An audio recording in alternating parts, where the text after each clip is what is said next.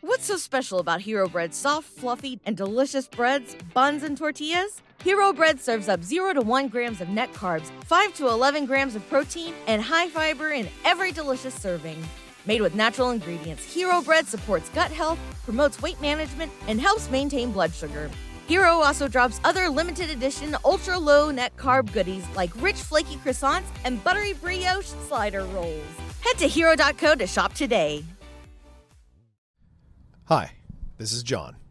This week on The Cinephiles, we're talking about my favorite 80s film. That's right, my favorite 80s film, 1986's Top Gun, directed by Tony Scott. I'm actually recording this preview right by an airbase, so if you s- hear all these big sounds, I'm doing it because I'm inspired to c- record this preview in this location.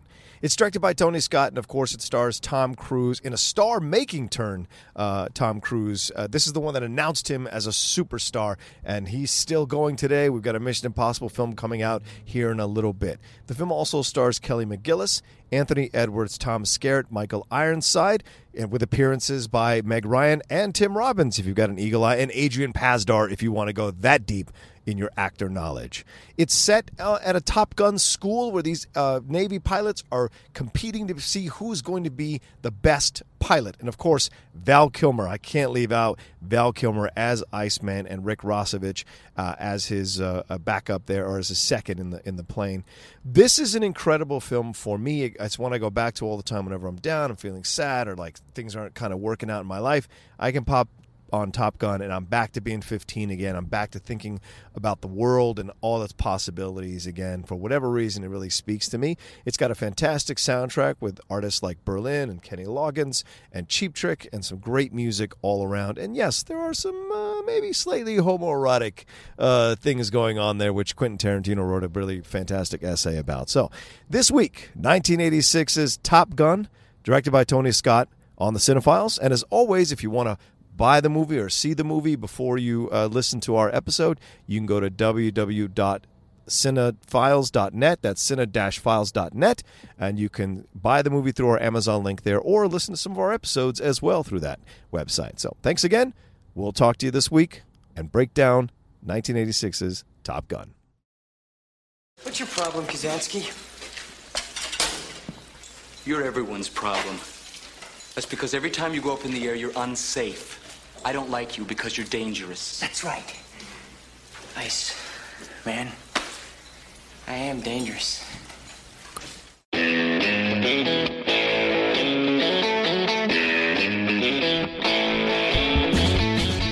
Hello and welcome once again to the Cinephiles, where each week we enter the world of a great film. We explore its themes, its history, the filmmaking, and the influence it has on us today. My name is Steve Morris. I am a directing instructor and a filmmaker in Los Angeles, California. Hello, everyone. My name is John Roca. Steve has his tongue firmly planted in his cheek saying all of that. I am Everything I said was true. true, but uh, w- with with the film we're going to talk about today, eh, that tongue is firmly planted in his cheek. But let me say, I am a voiceover actor, host, writer, producer, all that on ca- on air talent over there at Collider. Um, and I can't wait to talk about this movie. It is my eight- favorite 80s movie, and I feel the need for speed. Absolutely. I have felt so much excitement coming from you Yeah. about talking about this movie. I love this movie. And in case you didn't pick up on the quote Or read the the title. movie we're talking about is Top Gun. Top Gun. Top Gun, ladies and gentlemen. Wow. This is a Patreon pick. It comes from Matt Young and Colton Blackstop. Thank you very much for your support, and I hope you like what we do with Top Gun.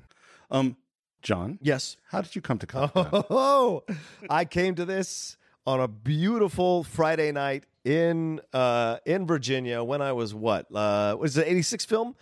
Uh, so I was probably fifteen, going on to sixteen. I had just like become the man in my life. Like I lifted weights. I was this was like the beginning of the change of my life Right. from what I was before the nerdy fat kid who got beat up all the time to a guy who could defend himself and was lifting weights and running and working out and picking up women and uh, well, women, uh, high school girls that I was dating when I was in high school. Like I just had a nice confidence, and this film came at the right time as my confidence as a young man was instilled inside me by my own work. And you know, that's so this film I remember distinctly seeing it with my friends. I went back like five or six times to see this movie. Oh. It is an addiction. This film is my favorite 80s movie bar none. You can have your Raiders, you can have your Star Wars, you can have whatever you want. This film always has just a special memory to me and a- and and a, a sensory memory and uh, and uh, visceral memory for me. So uh, whenever I see it, I always watch it with a big stupid smile on my face and just enjoy it for what it was. And you just watched it this morning. You I s- did. Do you still have the big stupid smile on your face? I do. I, I do. It's just a perfect film of its time that still works. And it makes me remember a more innocent time in my life. An innocent time, I feel, in our world, even though all this nuclear stuff was happening at the same time, we were also still a little more innocent about shit in the 80s. And I think we're way too aware of stuff now not in a negative way i just think we are and so this is a more innocent film and fun film Well, I think I, I would put it slightly differently, which is that in the 70s, we were cynical Yes. and dark. And, you know, we did Taxi Driver and all these movies that expose the underbelly of America and, and the military the military. Right. And in the, and, you know, with Apocalypse Now and Deer Hunter, Coming all- Home, coming all that home. stuff, yeah. yeah. And so this is the reaction to that. Yeah. So it is more innocent, but it's, it's like putting aside all of the dark crap we were into and Mm-hmm. saying, no, let's be patriotic and let's, you know get to this and and a little bit about the pre-production of course this is at the beginning of the wave of simpson bruckheimer don simpson and jerry bruckheimer which of course later became just jerry bruckheimer after don simpson passed away they had done beverly hills cop Mm-hmm. they had done flashdance and they are just and then and then top gun this is the movie Yeah. that solidifies what they are going to be. And this whole thing started because Jerry Bruckheimer reads an article in California Magazine about this school called Top Gun. He takes it to Don Simpson and they go, This is a movie. They hire Jim Cash and Jack Epps as the writers. And, and the one thing that they know is we have to have, it's not just military cooperation. It's more than that. They have to have complete buy in and participation by the Navy, or they can't make the movie and uh, they bring in a guy whose name they, a whole bunch of naval advisors but the key one is peter pettigrew okay not peter pettigrew who was a, uh, betrayed harry potter's family but peter pettigrew whose uh, call sign was viper Yes. he is the real viper wow. and he is their key advisor and research with him just changed everything Mm-hmm. and because they had started writing a script not really knowing how real fighter pilots operate and then they started to find out they started to hear all the terms and they started to feel out find out the tactics and the dangers and how everything worked Mm-hmm. um, and uh, jim epps who had been a pilot had a pilot's license goes and gets a ride with one of these navy pilots sitting in the back seat you know, and the experience that he had after experiencing 4Gs and 3Gs and these turns and barrel rolls is he realized that this was so physical. Yeah. That's the thing he didn't understand. And- And he had an epiphany. And the epiphany is that these guys are athletes. And this movie should not be an adventure movie. This is a sports movie. Yeah. Which is part of why I think you love it so Yes, much. I would Is agree. that and so they added these things like the locker room Mm-hmm. and the trophy. Because spoiler alert, there is no trophy at Top Gun. What? How that dare does you. not exist.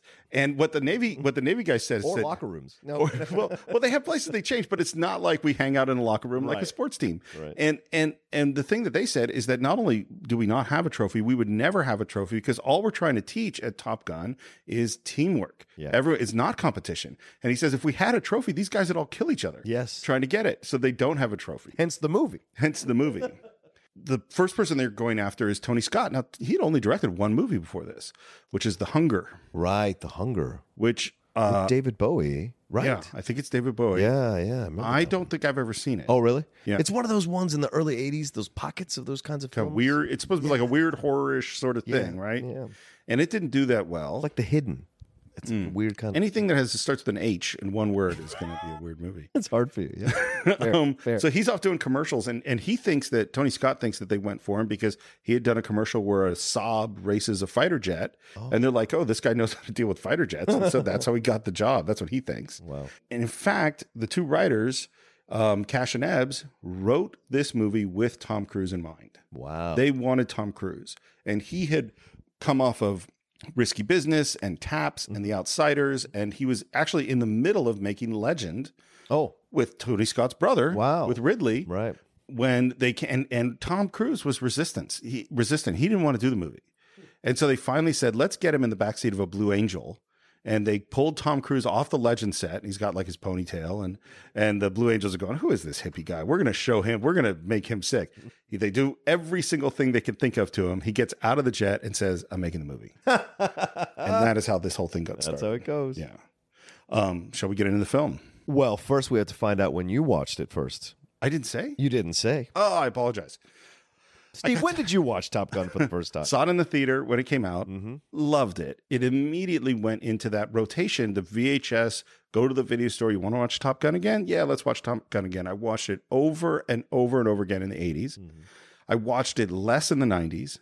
I watched it less in the aughts. wow. I don't think I'd seen it for eight or nine years Huh. when I watched it last night. Wow. And I think that I have grown in a certain way. I totally enjoyed it last night Okay. but Oh, good. my feelings are more complicated than they were back in the 80s. Oh, this will be a fun discussion then. did Karen, who loves this film, your wife, Still loved it. she still loves She but she also she also loved it in a sort of oh that's interesting it? kind of way. I understand. I mean cuz it is it's Top Gun, man. Yeah, man. Yeah. Ain't a place for the weak. This ain't Jean Luc Picard's Top Gun. This is No. Shatner's Top Gun, This damn is- it. Oh, absolutely. Way more connection to Shatner. That's right. um we start with the music. Yeah, man. That Top Gun anthem. I'm literally hearing it in my head right at this very moment. Errol Faltermeyer. Harold Faltermeyer. So apparently he was like an engineer on Flashdance, and then he s- composed the music for Beverly Hills Cop. Right. And he, this, uh, this is just a funny story about this anthem. So they give him the script. He reads the script. He's having dinner with uh, Simpson and Bruckheimer, and he says, "Love the script. I already got the anthem for it." They're like, "Great, let's hear it."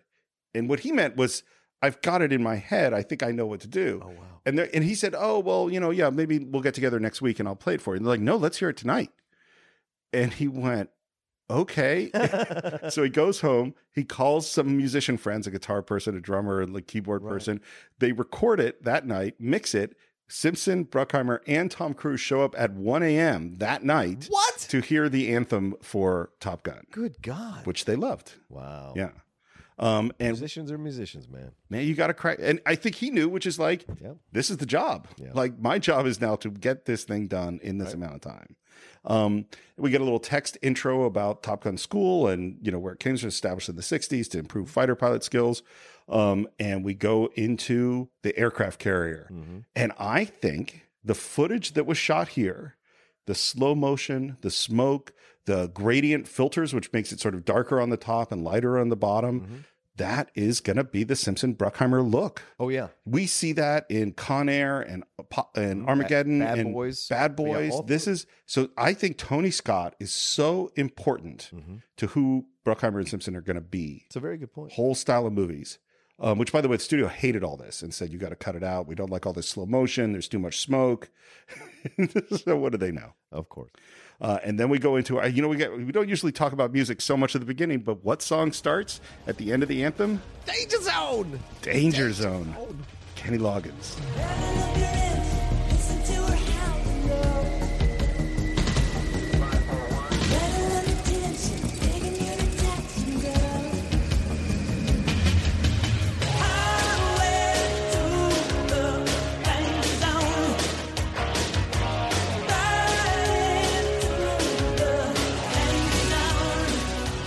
Oh, dude, the, the soundtrack king of the 80s, Kenny Loggins. Well, and we should. I mean, we'll get into it later, but this is a big soundtrack in the era when there were soundtracks. Oh, my God. I had, this- did you have the soundtrack? Oh, Which- of course. I had this on cassette. I bought it that the next day. I, I- went to the store and bought it on cassette and then later in CD. I had it on cassette too. I listened to it over and over again. Yeah. Um, and uh, the guy who's mainly responsible is a guy named Giorgio Mor- Moroder. Yep. Yeah, and he is a big dude. I didn't know all of. I mean, I read he did Blondie and David Bowie and all sorts of huge, huge music acts. Mm-hmm. Yeah, and he still works. Now he just did the he did a couple of tracks on the Daft Punk album, the most recent Daft really? Punk album. Oh, Yeah, man, you got to listen to that. It's like a callback to 80s synth. It's fantastic. And what I just found out is that Kenny Loggins wasn't supposed to do that song. Oh shit, who was it? Toto. Good God. I'm very glad Toto. No offense to Toto. Toto does some great music, but Danger Zone, no. Hell's no. They dropped out at the last minute, Thank and God. Kenny Loggins got the call. And he's like, "Yeah, I'll go do it." So he didn't write it. No. Wow, he didn't write the lyrics or anything. No, uh, Moroder wrote it. He wrote the music, and then apparently his like assistant, who had been doing mechanical work around his house, wrote the lyrics.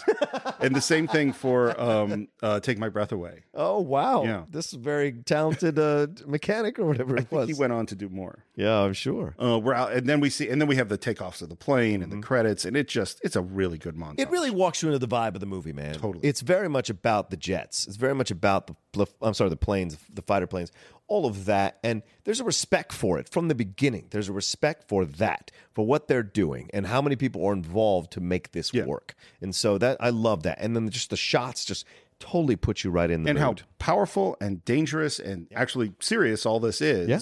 to like really fun music about it, and it does that really well it, Mm-hmm. it balances that thing really well flying into the danger zone.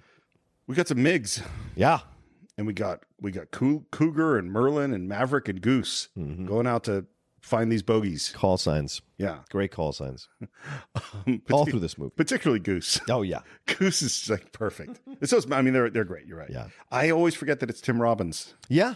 um, who is merlin He's Merlin. Yeah. One of the first breaks. Yeah. And I love too that we cut to the the tower on the aircraft carrier, and we have who I always think of, and it's rude, but I always think of as the poor man's Robert Duvall, is uh is James Tolkien, because James Tolkien is great. he's great, but doesn't he sound exact? Like if you close your eyes, does. it's like Robert Duvall, Right. What the hell are they doing here? What's the position? Uh, 250 miles out, sir. 250 miles? Get them out of here. If he had, a, if, he, if he was capable of a little more nuance or complexity to his roles, he could give Robert Duvall a run for his money. Yeah. absolutely. And right away, Maverick is going to go head to head with one of the Migs. Yeah, Uh, Cougar, I'm gonna go head to head with him. Take it easy, Maverick. I don't like this shit.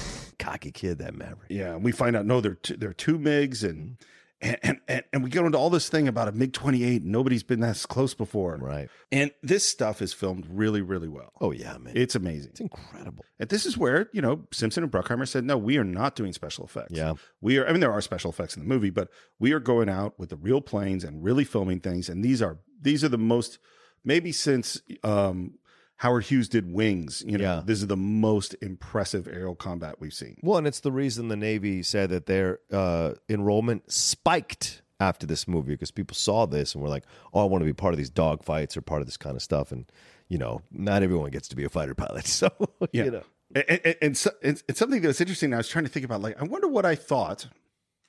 Did I think they were going to fire on the MiGs when I first saw the movie? Well, I don't know, were you aware of it? Because the Russian-U.S. relationship at the time was—it's a Cold War. So, were you aware that they, if they fired on the MIGs, Mm-hmm. I something remember. had I happened. Mm-hmm, think I was to some. I don't know if I was the first time I saw it. I certainly was many times I saw it. Right. But the other thing that's interesting, they actually don't say these are the Russians. no, they don't. We don't know who they are. MIGs are a Russian plane, Right. But they so, sell yeah. them to other countries. That's true. It's a good point. The- I mean, I think, and, and the symbols. There's a star, but it's Right. not really the Russian symbol. Right. I think they're. I think they're kind of pulling away from Yeah, that yeah, a yeah. little bit. They're making it a same Um, situation. but he locks his little missile on him and says, and the guy bugs out. yeah, He runs away. So we go, okay, we're going to try to scare them. We're we're we're, we're kind of pushing up against the envelope, if you will. Yeah. To to, to scare them. Yeah. And they and one of the other guys locks up on on Cougar. yeah. The MiG's in perfect firing position. He's right on Cougar's tail. No way, Goose. He'd have fired by now. He's just trying to piss us off. So they go, well, what what can we do? We can't actually shoot him. Right. So what are we what are we going to do?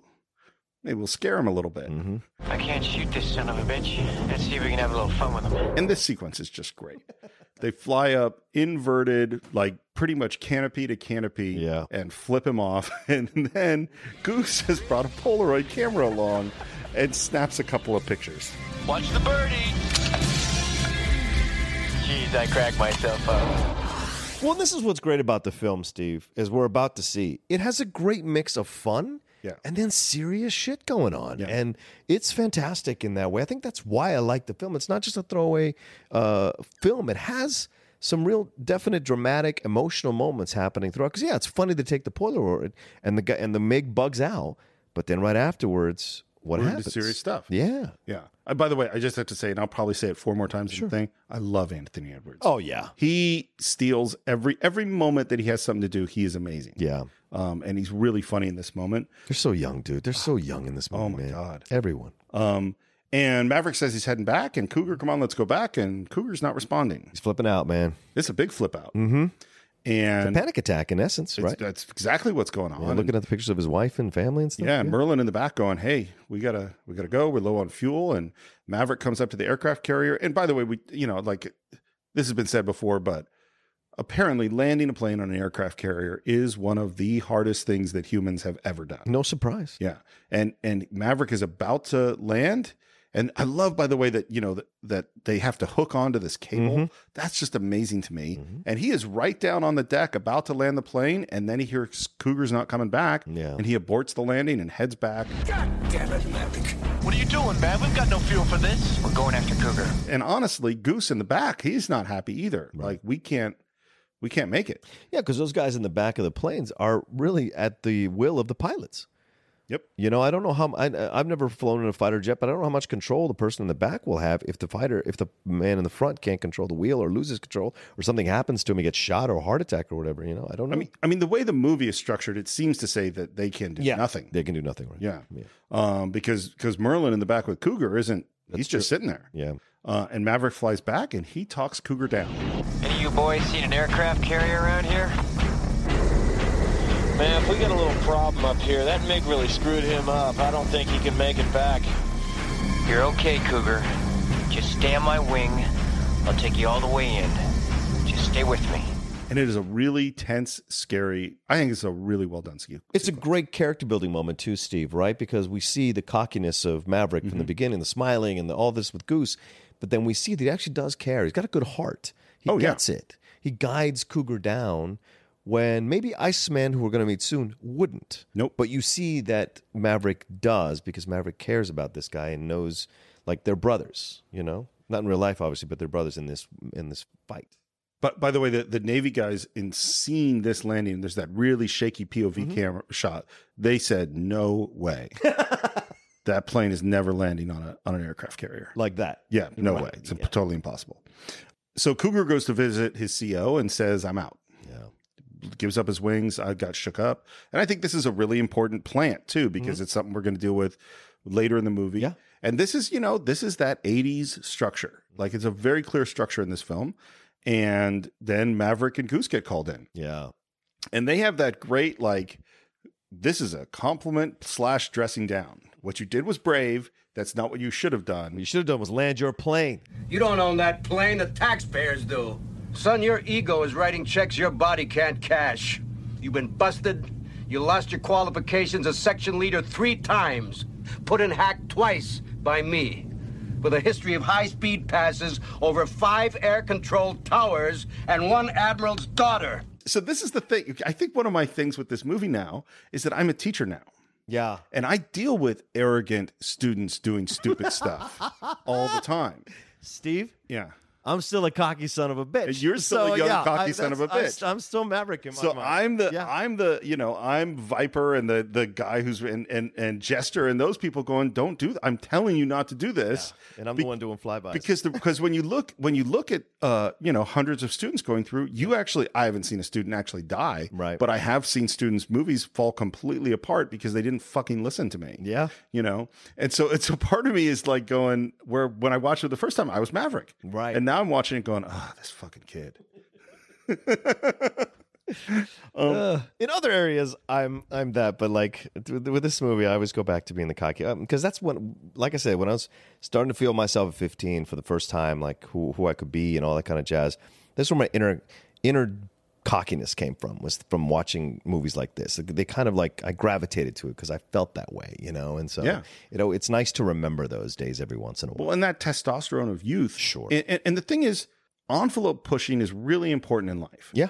and people who push it so far and, and you have to push it and you don't know where the envelope breaks when you're pushing the envelope that's Right. the key That's true. Very and some people push it and push it and it doesn't break and that was the greatest thing that ever happened to them the greatest thing they ever did and they're not aware of the other person who pushed it and the envelope broke and they died or got injured or their life was ruined by a thing you know and when you get old i mean this is my theory of you've heard my theory of why old people drive slow No. because when you're young you ju- death is not really possible No. and it's so fun you go i can do this Right. and you don't actually really know what you can do and the only way to discover what you can do is by going driving fast Exactly. when you get old all the shit has happened to you or to your friends Mm-hmm. You know, you know that no, you could slip on that, you know, that wet ground right there and break your hip. Right. You could, this could happen. You could lose all your money. You couldn't make the wrong investment. You could get the wrong job. You could be in the wrong city. All these terrible things can happen. And so you're going to like, I'm not driving fast at all. Right. Death is around every corner. and, but those people can't explain to the young people. And, and of course, they're driving too slow Right. you know they're they're actually there, there's some balance between being aggressive and not being aggressive and of course that's the balance that maverick's trying to find through this movie Yep. and where he's going to find that balance is at top gun because cougar dropped out now he and goose are going to go off the top gun I gotta do something here. I, st- I, st- I still can't believe it. I gotta give you your dream shot. I'm gonna send you up against the best. You two characters are going to Top Gun. so this moment got them the the thing that they've always really wanted Good luck, gentlemen. Thank you, sir. Thank you. and, and of course what music comes back danger zone Out along the edge is always where I burn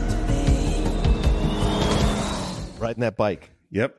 Yeah. th- and this is those sexy Tom Cruise shots. And it's so funny thinking about who Tom Cruise became. Yeah. Because nobody stay up up to that point would stay as the top hot young star for more than 3 or 4 years. Mm-hmm. Right. And People forget Burt Reynolds in the late 70s, early 80s. He was the star. biggest star in the world. biggest star in the world. And then not. And then poof. Sylvester Stallone was the biggest star. in the Yes. world, and then not. And then not. Clint Eastwood was the biggest star in the world and then became who Clint Eastwood became. Right. Tom Cruise has not been the biggest star in the world consistently for the last 30 years. Sure. But there's a good 22 years out of those 30 where he was. Yeah. And he's about to go make uh, Maverick right now. And there's, you know, Mission Impossible. And like he's, Mm-hmm. Yeah. he's still, He's still going. doing it, man. Still doing it. People still come and watch his movies. Yep. We go to our first briefing, and this is where we hear the origins of Top Gun, which is we had a great uh, ratio of success in Korea, and it went down in Vietnam, and we realized people were too dependent on equipment. They didn't weren't trained in dogfighting, and that's what we're going to do now. Yeah. And who do we got talking to us about this? Tom Scared. Yeah, and Michael Ironside. Yeah, Michael Ironside. They're just both great. Viper and Jester. Yep. Great call signs as well. Um, and you know, we kind of hear what this is going to be. We're going to have these different challenges. We're going to have this competition. And who does Maverick start noticing in the room? The Iceman. Val Kilmer. Yeah, Val Kilmer. He's like on another planet in this movie. Dude, and remember, Val Kilmer's coming out of Top Secret. He's Yep. coming out of Real Genius. Yep. He's not been the cocky, swaggery guy. And Willow is one year later. oh, is it? So yeah, I think eighty seven is Willow or eighty eight. So it's it's it's a little bit after Top Gun. So he is himself mirroring the Tom Cruise ascent on a different way in a Right. different way. And here he is as a perfect uh, foil for for Tom Cruise. And as we're talking about this, it was announced a couple of days ago that Val Kilmer is coming back to I do heard, Top Gun two. I cannot effing wait to see. And I, you know, Iceman from and this Maverick. era, I love Val Kilmer. Oh, yeah. because I, I know you're not a big Real Genius fan. I loved Real Genius. I, love Top Secret. Mm-hmm. Top and, Secret is great. and seeing this was just uh, amazing. Yep. He didn't want to do the movie. Yeah.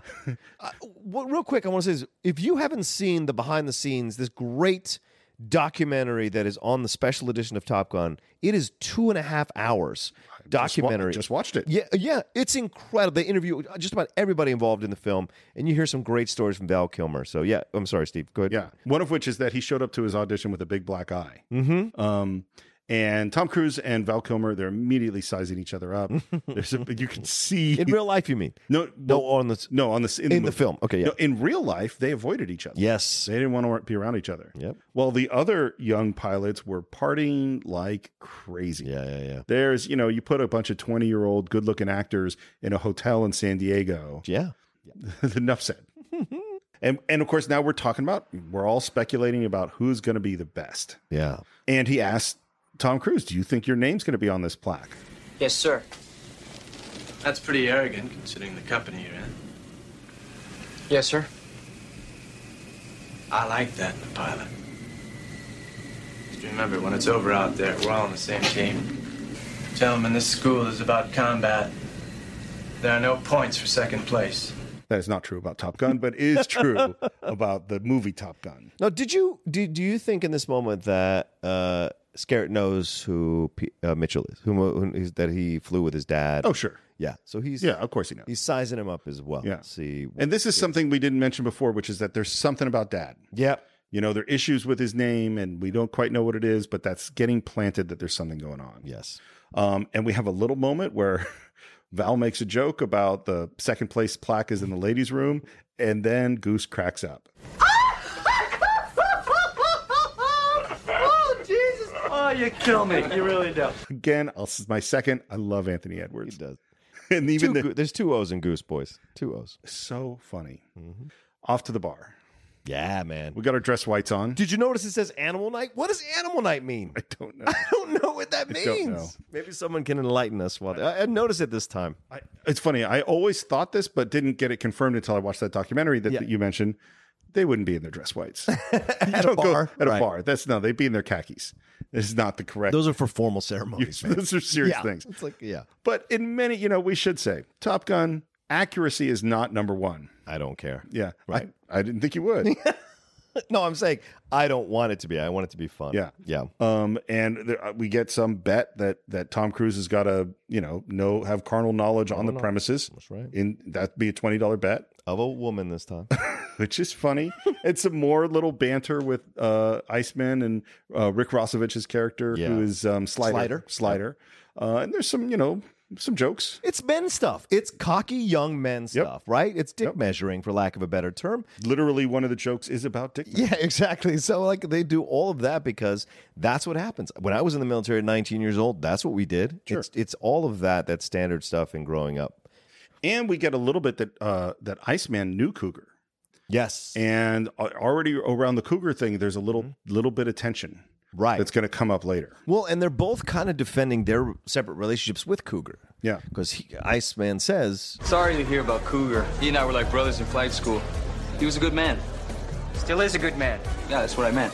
Well, and I think that Iceman thinks that what happened to Cougar is Maverick's fault. yes, because he knows Maverick's reputation. Right. Flyers talk. And, Right. and he knows Maverick's reputation. Yeah.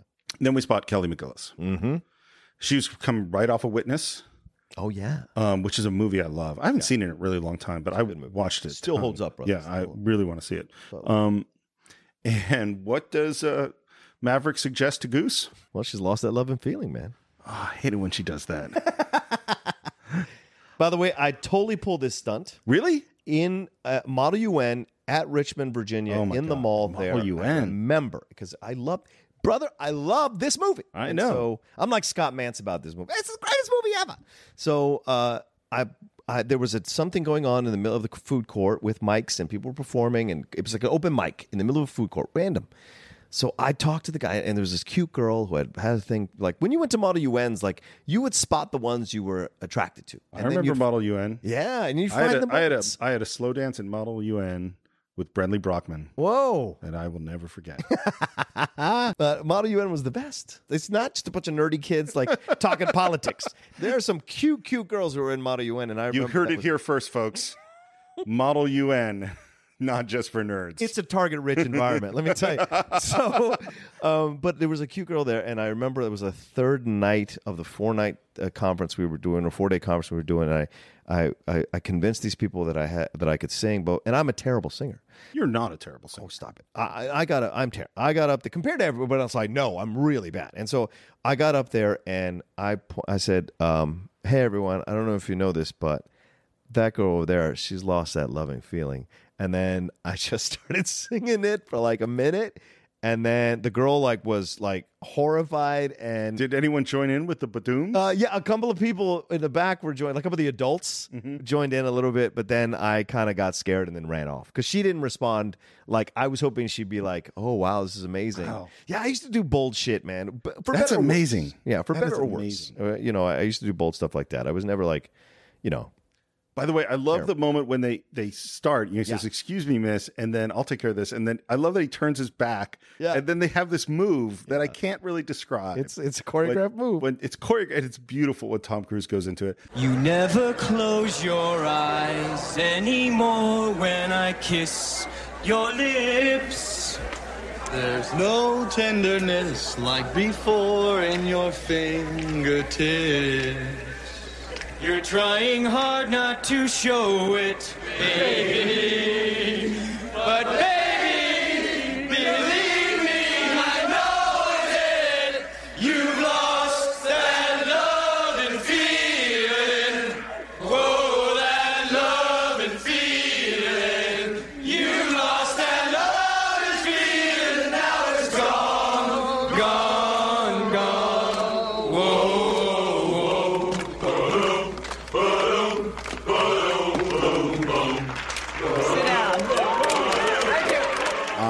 I love this scene so much. I think it is so funny. Yeah. And I love too that apparently everyone at Miramar knows what this thing is because they all they don't just join in like a little bit. They Oh, all no. go this has gone on before. They're big Righteous Brothers fans, apparently. Well, who is it? The Righteous Brothers are amazing. Fair enough. Um and um it ends. Hollywood takes over, or Sundown takes over. The Oh, black, right. the black guy, yeah, with the sunglasses. Yeah, the He's black guy named Sundown. Isn't it Sundown? Yeah.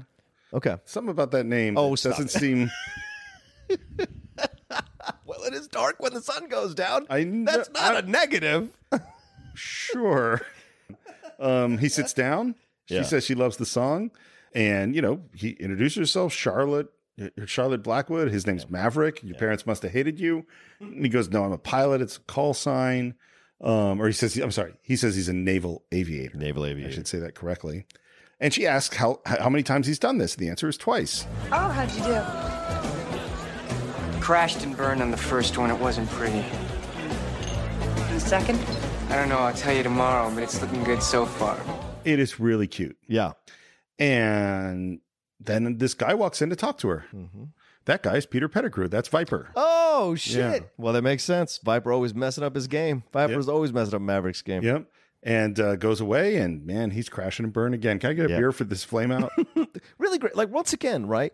They're always undercutting. This is what's great about the film. Maverick is cocky, but he's always being undercut by things that are happening. As he should be. Right. So Because he's an asshole. well, yes, but he's never a full hero. Like that's the thing that I really enjoy about the movie. He's not just No, he is a flawed character. Yes, and I love that. Absolutely. And I No love question about it. because he's on a journey. He's on his own journey as a young man, kind of maturing in this throughout this whole movie. And and this woman is older than him. Yeah. and so he's not going to be able to pull his sophomoric moves on a woman of age, like he can't on a mature woman. I would say. Yes, he can, because it works perfectly. Well, it does eventually, but not it's not initially. even that eventually. not initially. It's pretty soon. um, she she's gonna Stop dig it, it pretty you. soon. Stop it, you. Um, she and he does not like that she's with this older guy. No. which by the way, I don't think they're on a date. No, no. It does. He It's- shows up with like they're a, colleagues. A, yeah, they're colleagues. Yeah, yeah, yeah. Uh, she heads to the ladies' But room. why are they there at Animal Night? I wonder. Why are they wearing their dress whites? That's true. Fair. there's a lot why there's a lot of whys in here really that are are. a little bit weird Yeah, you know what's strange, Steve? And I, I know watching this movie with a cinephile's mindset was so different. Was so yeah? different.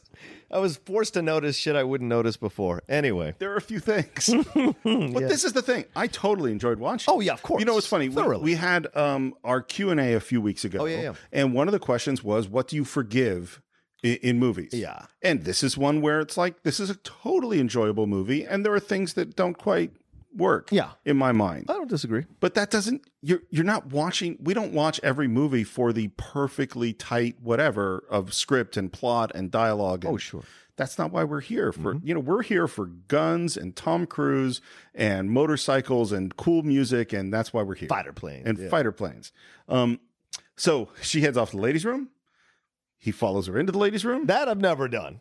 So, but that's an interesting tactic.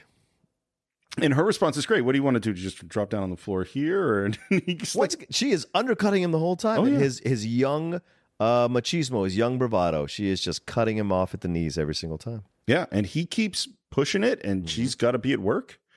I love that when she exits and she walks by Goose, she says, uh, "Your friend was magnificent." No, Nah. no. And now we have our next briefing. mm-hmm. This is full Bruckheimer. Yeah. Mm-hmm. Oh, yeah. This is we're in a hangar. There's a huge American flag. Mm-hmm. The the lighting, the everything about this is just this is we're gonna see this over and over again. Yeah, and You eagle. go, to, go to Armageddon. Go to Yep. Go to all these movies. You're gonna see this kind of thing. And eagle eye viewers will notice Adrian Pazdar Right. sitting right behind uh, Anthony Edwards there in the lineup of uh, students sitting there. So one of the one of the naval guys, you know, they they, they they're going to shoot, and he gets his you know his call sheet, and he, he comes up right when they're starting to set up first thing in the morning. They're like, he goes, "What what are we doing here?" And they say, "They say, oh, we're setting up for the class the classroom briefing." He's like, "Yeah, but the class, classroom's right over there. we have a classroom. It's right there." And they go, no, no. And he goes, no, we would never. Why would we meet here? This is the middle of an airplane hangar. Do things in like, no, don't worry about it. Shh. You're getting paid. Shh, shh, shh, shh, shh, shh. Well, and what was funny too, because what Pettigrew said throughout is like, this is entirely wrong. It totally worked in the movie. I was wrong. Yeah. You know, and this scene looks awesome. It really does. Um, realism, as much as I care about realism, is not that important. No. John, I can't tell you how excited I am about the Cinephiles' new sponsor, an absolutely incredible game, Marvel Strike Force. Now, anyone who's listened to the show knows that I've been reading comic books since I was five years old, and this is like a comic book fan's dream come true. You could create a mobile squad and play as your favorite Marvel characters. I mean, everyone is there the Punisher, Vision, Black Panther, Cap, or even my favorite Marvel character of all time, Daredevil. Uh, Your goal is to power up those characters, unlock gear, and use them to compete in player versus player mode, alliance mode, and real time arena. Yeah, Stephen, as we speak, they are enjoying their six year anniversary. Six years, wow. And you know what that means? Free stuff just for signing up via their unique link in the description. The anniversary consists of weekly events and bonuses. If you complete each event, you can receive special rewards and skins. Completing every single mission throughout the entire anniversary will result in an even more special reward. Make sure to log in each day and each week to take advantage of all the new characters that are being released specifically for this event. This will be Marvel Strike Force's most generous event to date, so don't miss out, y'all. Check out that unique promo code. And for every new user, please follow our link in the description and use the promo code MAXPOOL. Once again, thank you so much to Marvel Strike Force. We're very, very excited to have you sponsoring this episode. What's so special about Hero Bread's soft, fluffy, and delicious breads, buns, and tortillas? Hero Bread serves up 0 to 1 grams of net carbs, 5 to 11 grams of protein, and high fiber in every delicious serving. Made with natural ingredients, Hero Bread supports gut health, promotes weight management, and helps maintain blood sugar. Hero also drops other limited edition ultra low net carb goodies like rich flaky croissants and buttery brioche slider rolls. Head to hero.co to shop today. They start talking about we have a civilian con- contractor. Code name is Charlie.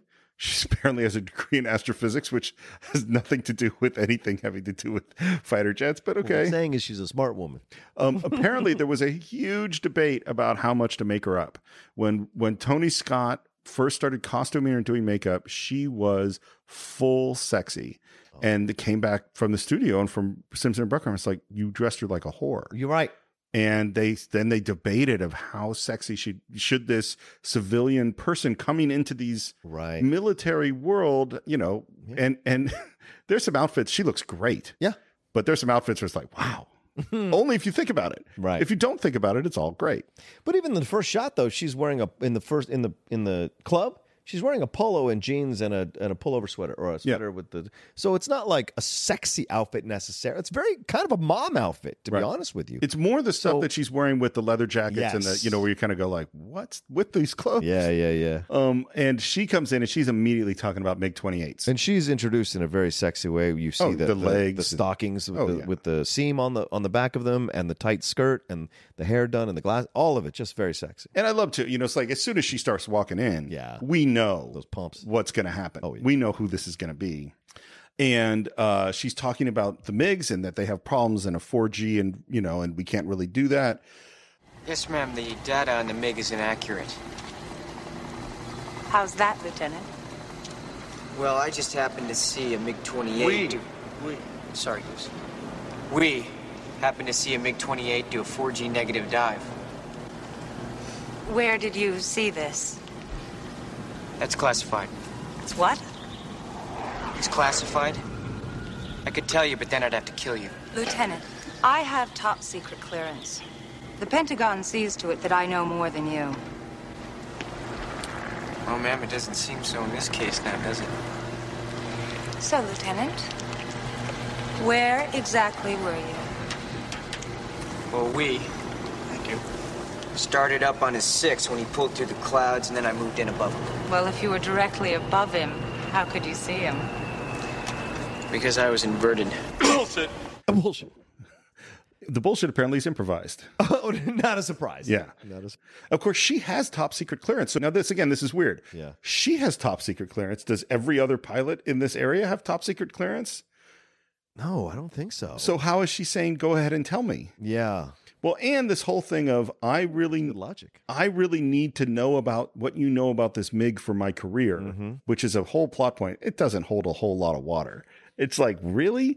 Like, well, then just ask him about Which it. he You- says you could have just asked me. Yeah. Yeah. And I love the um the the, the jokes between them are just oh. are just great. Oh yeah. What were you doing there? Communicating. Communicating. Keeping up foreign relations. I was, uh, you know, giving him the bird. You know, the finger. Yes, I know the finger, Goose. I'm, I'm sorry. I hate it when it does that. I'm sorry. Again, I love Anthony Edwards. Diplomatic relations. it's great. It's really funny. And it ends with her going, You're the one. Hmm. Yes, ma'am. That's a great moment, right? It is a great moment. You're the one in more ways than one. Well, and you know, we cannot you know, we could have a whole extra little Cinephiles Patreon discussion of Tom Cruise's smile. Oh yeah. Dude. I mean, it is powerful. Yeah. That is a it is a powerful and dangerous smile Mm-hmm. because there's some there's something not trustworthy about it, and that is part of well. It, But that's part of the s- the gift. oh yeah, It's 90% trustworthy and that extra that 10% of like I don't know, but it intrigues you. I'd only give it eighty percent trustworthy. What? Oh. Yeah, How dare you? Well, I don't think I'm being offensive in, in, you're calculating my percentage of Tom Cruise's smile trustworthiness. Fair enough. Fair enough. Um, uh, well, and it's like that that element of Tom Cruise that is throughout his whole career Mm-hmm. is charming and charismatic and interesting and something dangerous about yeah. him And cocky. and cocky. Having to learn a lesson. Yep, that is you know, I mean, like you know, he's a good actor, but he is Tom Cruise. Mm-hmm. Yep, yep. There's this nice moment after where she asks him, "Why didn't you tell me?" What is she asking him right now? Yeah, why didn't you tell me about the like in the bar? You think that she's asking, "Why did you not tell me about the? To- why didn't you tell a strange woman, Yeah. who you don't know has anything to do with fighter jets, Fair point. about the top secret encounter you had around around a MiG 28? Yeah, while you were trying to seduce her to sleep with her. Well, she did say what she did, right? She did say she's a trainer, blah blah blah. Isn't she say that when they have the meeting in the bathroom? Did she says like I'm a She says I have to instructor? go to work. yeah, but he just- doesn't know that she's an Okay, instructor when okay. she walks right? in. Because when she walks in, he's like, oh, and then Andy uh, Goose puts on his sunglasses Yeah. to hide his face, right? Yeah.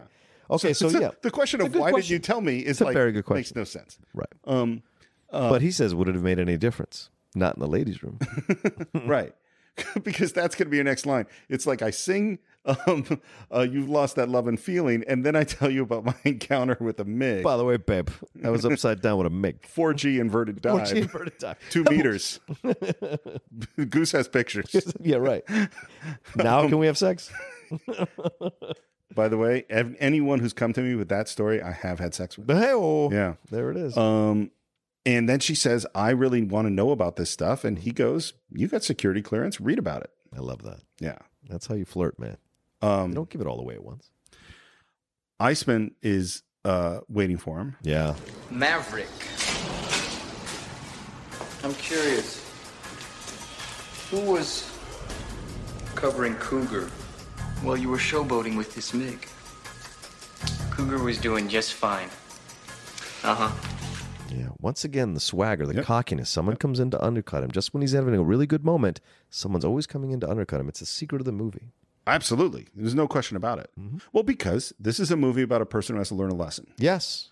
Um, But we absolutely. Oh, connect to him too because we've been flawed. We know yeah. we have our flaws. We've made mistakes, and we also have moments of like feeling uh, like you're king of the world, and then someone comes along to so we can Absolutely. relate to him. you Yep. know? it's time for our first hop. Gentlemen, this is your first hop. The jets you are flying against are smaller, faster, and more maneuverable, just like the enemy MiGs. The clock is ticking, and as of now, we are keeping score. I love all this stuff. Oh yeah, and Ironside's voice is so perfect. He's for great. This. And that's who they're flying against. They're flying against Jester. Yeah.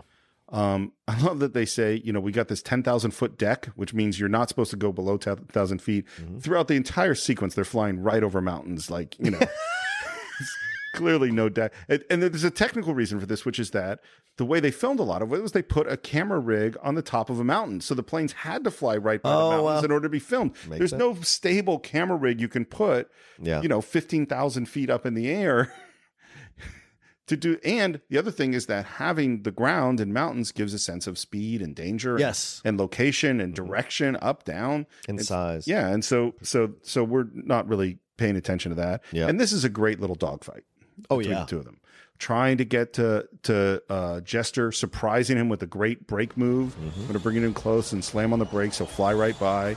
That's one of the coolest moves in the in the thing. Yeah, um, those are great. And then he starts diving. I got you now. Jester's dead. Jester's dead. Yeehaw! Chester cheated too, though. How did Chester cheat? Well, he go. He went below the deck. They followed him below He- the deck. well, this is what's interesting. This is what's a little vague about the movie. He says, "I called. I said I lost him and called off the thing." Uh-huh. That's what he says when he's reporting to Viper later on. But we didn't hear that, so I think you're right. I think Jester did cheat him. That bastard cheated. Yeah, because Maverick is really, really good. Yes, he is. Yeah, and in fact, he's so good and he's so cocky. What does he want to do after defeating Jester? Let's run a flyby on the tower. Yeah, That's right. I don't exactly know what a flyby. I don't. What do you need to know, Steve? Well, I don't understand why this is this a thing? Is to buzz the tower, son? No, I understand what buzzing the tower is. What I don't understand is when you call down for permission Yeah. and say, "Hey, I request a flyby." Right. Do people request flybys? I don't know. I'm not a naval. That's what I pilot. don't understand. Like, But- what is this thing? I'm sure they. What did Pettigrew say? Did he say anything about that? So what they did say is that nobody had ever buzzed the tower at Miramar. Oh. And all the pilots they were working with, because that's where they're really shooting. Yeah, Mm-hmm. they're yeah. shooting real Top Gun. They're shooting where they do it. All the pilots really wanted to be the person to do it. and it's not Viper, it's one of the other guys whose name I don't remember that got to finally do it. And Oh, it was cool. it was like a cool moment. I bet. And they called Not- down and said, Can we f- do a flyby? No, you cannot. Right. And Goose is saying, No, no, ma'am. This is not a good idea. Sorry, Goose, but it's time to buzz the tower. I thought a lot about Goose's relationship to Maverick Yeah. watching it this time. Okay. It just seemed cuz cuz when I was a kid it was they're brothers, Mm-hmm. they love each other. Goose is more conservative. He's bothered by Right. some of the choices that Maverick makes, but he really really loves him. And I still think he loves him. Yeah. But watching it this time I was like, man, it's really a problem. like this guy is a real problem for Goose. Oh yeah. Well, right. Because I mean, not even to getting to the point where Goose dies. no. But but this guy's a problem. But remember, these are young guys too, and Yeah. Goose kind of idolizes Maverick because Maverick takes chances that Goose doesn't. Yes. Th- and sometimes you ha- like my best friend Maurice is one of the most. I don't mean conservative politically. I mean conservative Right. as a human being. He's a very very devoted family man, religious Catholic guy, but he lives vicariously through my adventures and my stories. I have that too. Right. I mean, yeah, because I'm more tend to be more conservative. Yes. And there are people who like I, you know, Yeah. you know, my friend Jeff was more Mm-hmm. like the Maverick, and he would take me to places that I probably wouldn't have gone on my Yeah, own. without- yeah. But but was really happy that I'd been there. And there were also times where it's like, dude, Yeah. let's this is a bad choice. We're gonna die. yeah, let's not do this. Yeah, but I think he admires Maverick. But he also feels sympathy for Maverick because of the stuff with his dad, and that, that's what keeps him connected because he knows Maverick's heart's in the right place. But he's still, but he's got this like he's got this desire to prove himself and push the boundaries. He loves him, but I will contend, and I don't know, but that there is a moment in this movie where he kind of wants to break up with him. I yeah, Near- I mean, uh, he's yeah. Um, real close. It's right before the terrible thing But, but happened. right now we buzz the tower. The guy spills coffee on himself. God damn it. Which is funny. Mm-hmm. We're back in the locker room. We're really celebrating because Jester's dead. We find out that Iceman won as well. Mm-hmm. And now we start to hear like it was below the hard deck. You does not count. Um and he confronts Iceman. What's your problem? What's your problem, Kazansky? What's your problem, Kazansky? You're everyone's problem. That's because every time you go up in the air, you're unsafe. I don't like you because you're dangerous. That's right. Ice, man. I am dangerous. That's right, Ice Man. I am dangerous. And then that bite. Let's say let's let's talk. How can I say this correctly? I want to say this correctly. There's homosexual overtones in this relationship. Are you saying there's a homoerotic subtext in, in Top Gun? Yes. And Quentin, I thought of it before you did, so I, I'm glad you wrote a whole thesis paper so about it. apparently top gun was on the cover of some uh gay not porn magazine but like a really racy magazine Mm. Yeah. is their pick of the year Yeah. i mean look this movie is what it is There's- we haven't even gotten to the volleyball scene There's homoerotic overtones. Just Yeah. that thing where they're that close and he's like biting. It's You he's know, trying to castrate him. and there's a lot of guys sitting around in the locker room in their towels and tidy whities Oh, yeah. hanging out in a way that i've never hung out in a locker room Really? Oh. Well, you've never been in the military. That happens in yeah okay I would i've say- never been in the military Yeah. There's you know, when you come back from showers, you're all in the barracks sitting around in the main area. No, I don't mean the main area watching TV, I mean in your room. right on your bed in your in your towel. Got to go talk to Viper. Yes. First thing we get is the guy from the tower yelling about uh the you know about the coffee and getting more and then he walks out and he gets more coffee Yes. spilled on him and his line again is I want some butts. I want some butts. Speaking of homoerotic overtones, yeah. Anyway, yeah. and now we go in to meet with Viper, and- and they lay it out. The deck was 10,000 feet. Mm. And his ex- explanation is I had him before the deck, then he went below, and I had the shot, so I took it. You took it. And broke a major rule of engagement. Then you broke another one with that uh, circus stunt flyby. Lieutenant Mitchell, Top Gun rules of engagement exist for your safety and for that of your team. They are not flexible, nor am I. Either obey them or you are history. Is that clear? Yes, sir. Again, this is where I go, I'm the teacher. I literally had a student just last semester. Yeah. He's 17 years old, talented. Sure. And continually broke the rules of the school. I failed him on one assignment because he did stunts when the, you're not supposed to have stunts, you know, because it's against the rules, because people have died at film school. Yep. You know, and he said, Your rules are keeping me from my art. And then uh Steve, your rules are keeping that's me exactly from my what art. it is. That's exactly what it Mr. is. Morris. And then he started insulting the school and like f- he literally wrote me, "I'm a filmmaker, not a film student. Ooh. This school is trying to keep me down." Yes. These are the things he's saying to me.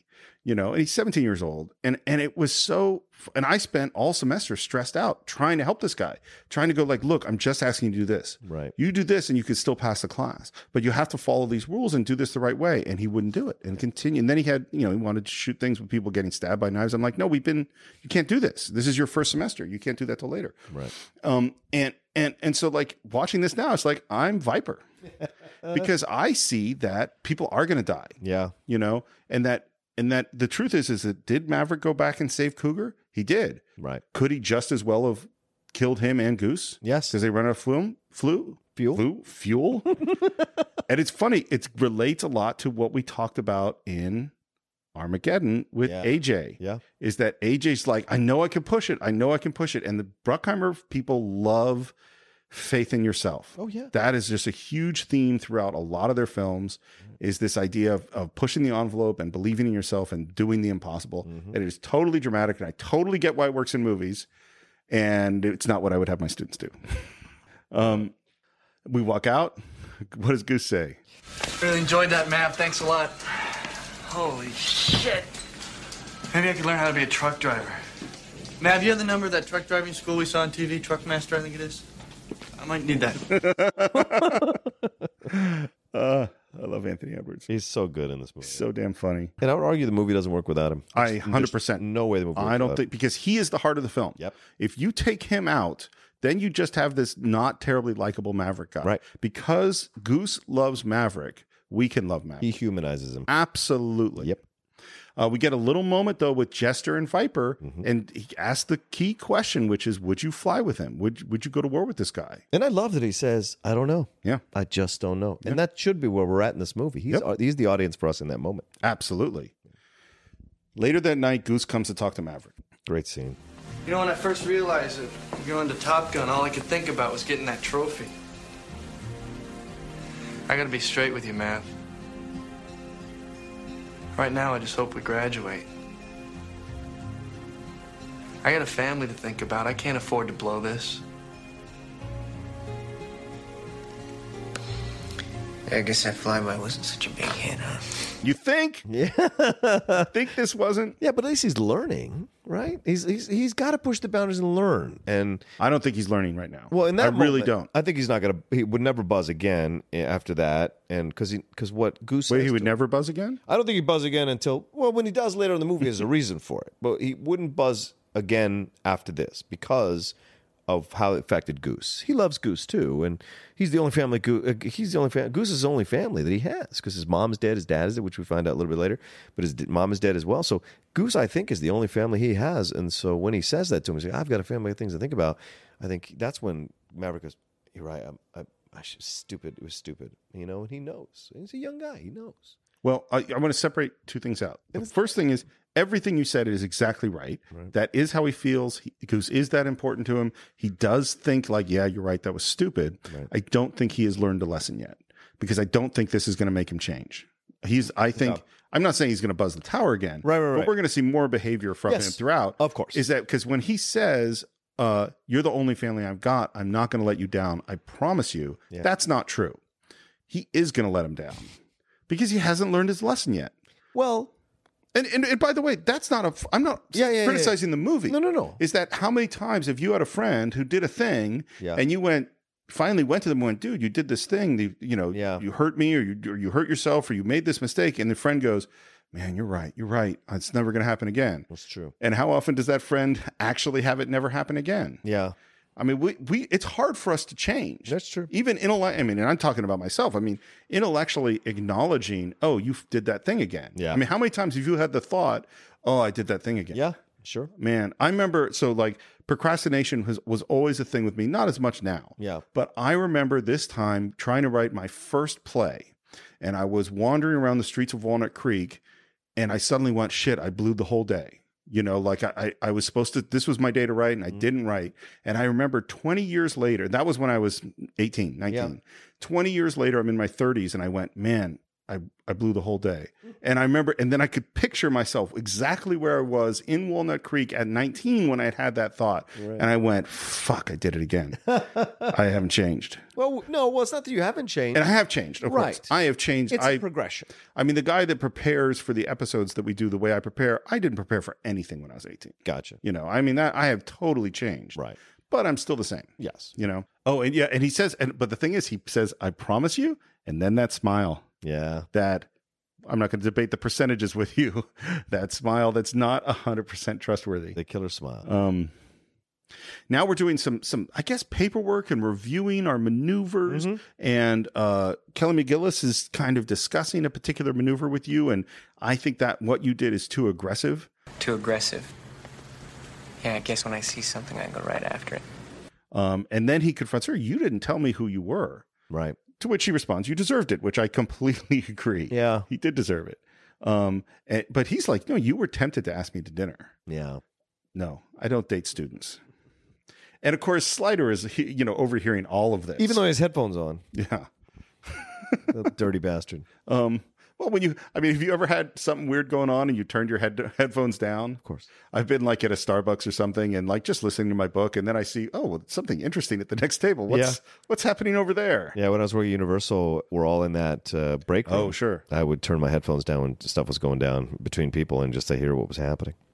They never had any clue because I just kept my eyes closed. Of course. the time, but I was listening. I'm always listening, brother. Wait, really? That's a military thing. I'm always listening, whatever room I'm in. Um, I'm gonna just walk right by that. Um, I love his little. He gestures her closer. If the government trusts me, then maybe you could. Right. He's a bad person. Uh, her response is it takes a lot more than fancy flying. And at the moment that she's doing that, she's writing down her address. For dinner Yeah. that she's going to cook. Yeah. Well, and this is where you said like how much it takes to break down her defenses. Not much. Well, this is also weeks after that first encounter, so it's been building through this whole time. Okay. Yeah. Okay. I mean, they, they weren't flying through hops the next day. I mean, it's like Sure. it takes time to build everything and set it up. So this has been going on for a little bit. But the crux of this, Steve, is why is she willing to risk her career to like start a thing with a student? Uh, because it's Tom Cruise. Yeah. I mean that you know it's like the because what's weird about this movie, and this is why the Tony Scott dressing her up in super sexy ways, and then how sexy she's going to Yeah. be is this weird. I'm not saying it's Denise Richards in that Bond movie where she's supposed to be a, but there's this weird sort of we want her to be a serious, Right. scientific, you know, advisor, and yet at the same time we're going to dress her really sexy, and we're going to basically have her not be that professional at all and just be really into this young pilot Mm-hmm. you know it's it, it, it is what it is But it doesn't. But I don't think she ever loses her her credibility in that way. Like she's yeah, she has a relationship with him, but when she's like talking about the stuff she's talking about, she's very knowledgeable. I agree. I she agree. exudes intelligence and Well, and I like Kelly McGillis a composition. lot. Yeah, me too. i mean she had a you know not much of a career really She's very self composed, but not in his career on film. Yeah. Hmm. she's very established in Shakespeare community in D.C. Oh, and really? numerous places. Yes, Oh, I she's didn't know that. very well established in Shakespeare. what's your favorite sport Volleyball, baby. Let's go! Okay, I down. It was the right time. Walked I away. love volleyball without my shirt on. Apparently, maybe oil you up a little bit. Yeah, there's a little homoerotica going on there. Some posing. Anthony Edwards has his shirt on. You're right. He does. You know why? Because he's married. yes, because he's and he doesn't have to pose for He the other doesn't men. show- he's already settled in. he's got somebody. There's so so much macho ness going on in this scene. he has a child. um and uh and and we and, oh and one more thing I should say. Yeah. Uh the song is Kenny Loggins Yeah. again playing with the boys. Playing with the boys. Enough said.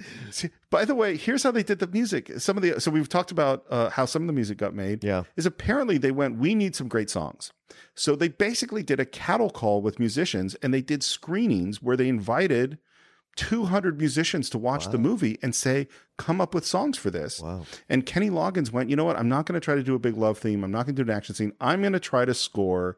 The volleyball scene, and that is why he wrote "Playing with the Boys." Wow. And it's because of playing with the boys that they called him when Toto dropped out to do Danger Zone.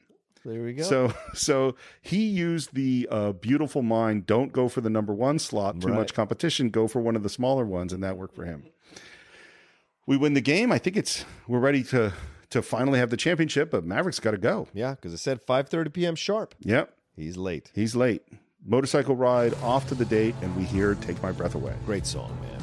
It is Berlin. Berlin. Also written by Giorgio Mo- Right. Moroder and his assistant guy. Yeah. And they had a competition between uh, um, Berlin and some other artists to see who would do it, and Berlin won. Ooh, maybe it was missing persons or something. I don't know who it was. Um, and this was a huge song for them. Yeah, man. Huge. Um, also won the Oscar. They still perform it. Oh, yeah. Yeah. And knocks on the door, no answer, jumps over the fence and finds her uh, around back, apologizes for being late. No apologies. And then that cocky son of a bitch tries to take a shower, which would delay dinner, dinner longer. And she's like, "Oh no, no, no, no, we're eating." Well, and it's it's also like coming to what may or may not be a date and ask there's something very intimate about can I go get naked in your shower right, Right. now? That is like aggressive. But there's also something disrespectful about showing up to the date sweaty, sweating from volleyball. Yeah, th- oh, absolutely. The whole thing is disrespectful. Yeah. Um uh, but we have a nice meal. And and, and she kind of tries to play the well why don't you tell just tell them why you're here? It's because of the MIG. I need a promotion.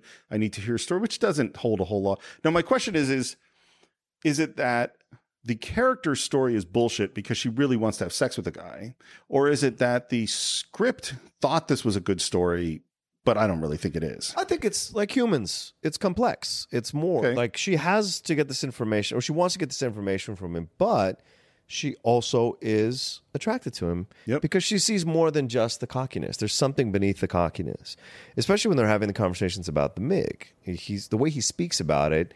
He's aware of it and he understands what happened. So there's a certain level of young intelligence there that she likes, and so at least that's what I like interpret. i wish there was a moment where we really saw more of a connection because we or, or saw some other side of him well no before this is what i'm saying Before the sex, is that before she writes him the note oh, because right. I just don't feel like there's been enough for her to. She's seen the arrogant, cocky guy. Yeah, yeah, Mm-hmm. yeah. And I wish you say she sees this other side of him, but I haven't seen her see the other side of him. I wish there was some moment, Wh- or maybe it's just that he's just the best damn pilot, you know. Mm. But something else to make her.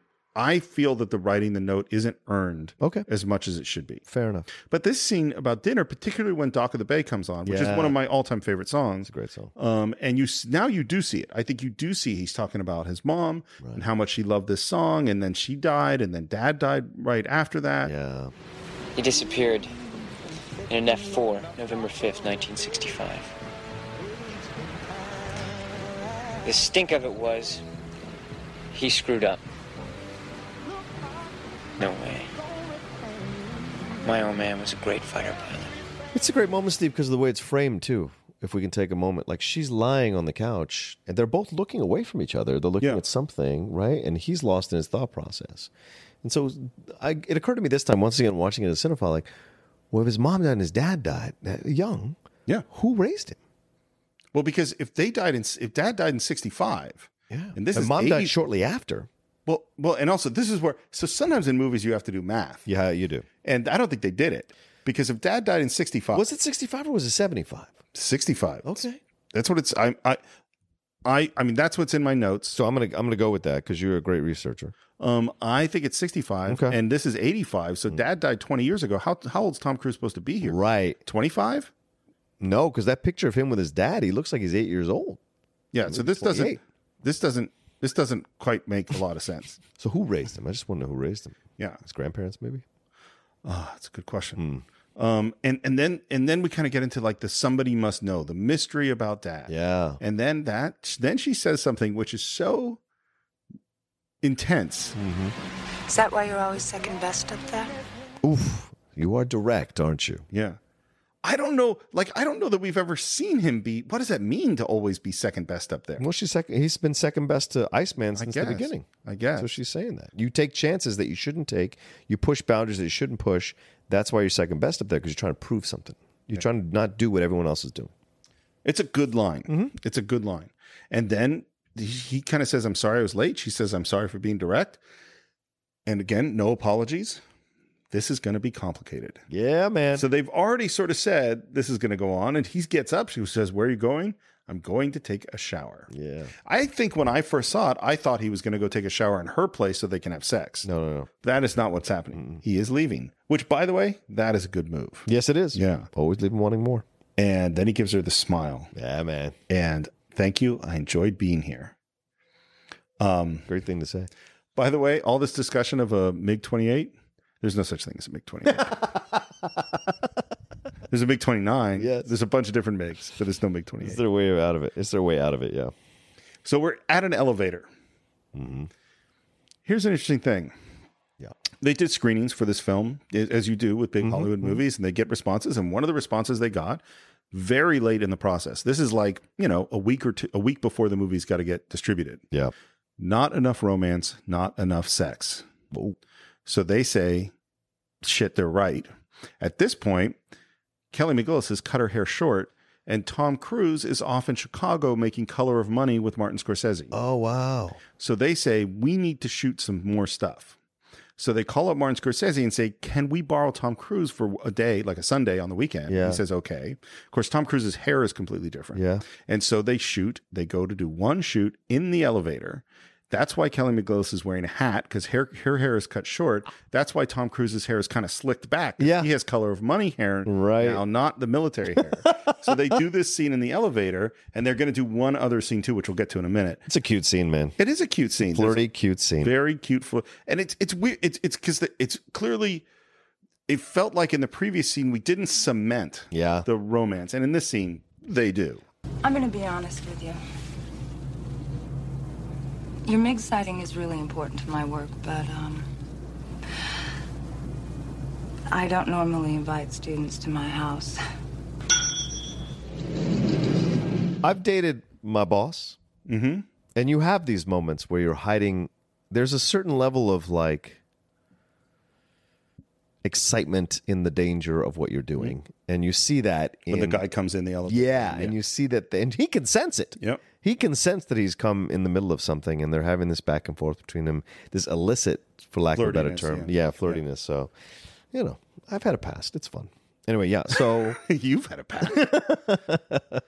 Meg Ryan, oh, yeah, she steals every moment. Like the, the- you understand why when Harry Met Sally came from there. Yep. She is so adorable. She arrives at the airport. There's just this. She's just immediately telling all of the secrets because Goose has told her everything. Right. Um, uh, it's great. Now we're sort of, it's not reviewing flight tape, but it's reviewing these sort of icons of what happened. And the, Mm-hmm. the discussion is at this point, you're in a bad position. It's better to retire and save your airplane than push a bad position. Right. And there's a debate about how aggressive you should be. She, Um, and she is doing her job, I totally agree. Yeah. but she's a little sharp on the delivery. Yeah. Because she unnecessarily embarrasses him because she says, Well, that's a big gamble with a $30 million plane, Lieutenant. Unfortunately, the gamble worked. The MiG never got a clean shot. Maverick makes an aggressive vertical move here, comes over the top, and he defeats the bandit with a missile shot. The encounter was a victory, but I think that we've shown it as an example of what not to do. and it was embarrassing. Well, and this is the thing, you know, do you play the percentages? Right. Or do you play the gut? you know, and he and Maverick is a play the gut guy. He is. Um, and the military wants you to play the percentages. And and there's that great line in Lawrence of Arabia where um, General uh, Allenby says, or, or Lawrence's defense is, shouldn't an officer serving in the field uh, use his initiative at all time? And Allenby says, not really, really Lawrence. It's very dangerous. It's very dangerous. and, and right and that's the old man versus the young man that's like i look and see here are 10 people that use their initiative and three times it worked great yeah and three times eh, not so good and four times it was a fucking disaster and you don't know which one it's you always think that you're going to be the one that look works great right but not necessarily I argue that a 10, nine times out of 10, it's a disaster. And that one time it works. yeah but the one time it worked people those are the movie stars and heroes Right. and we tell all the big stories about them and then we we have more people imitating those people yes um, and of course one of the other pilots says Gutsiest move I ever saw, man. This move I ever saw, man. I love that because Goose himself is embarrassed for for Maverick. You can see it in his eyes. Like, oh, Oh, yeah. shit, he doesn't. ah, He's- shit. He's not going to handle this well. Yeah. He's not going Yeah. to dress Goose knows. She chases after him outside. He, hops on his bike, won't even talk to her. Love that. I've had those moments. Sure. Don't embarrass me, man. Of course, she jumps in her little Porsche, tears off after him. love it. He does that jump off of the thing, which is pretty cool. Yeah. And then she almost causes an accident, catches up to her. Jesus Christ! And you think I'm reckless? When I fly, I'll have you know that my crew and my plane come first. Well, I'm going to finish my sentence, Lieutenant. My review of your flight performance was right on. Is that right? That is right. But I held something back. I see some real genius in your flying, Maverick, but I can't say that in there. I was afraid that everyone in that tax trailer would see right through me. And I just don't want anyone to know that I've fallen for you. They kiss.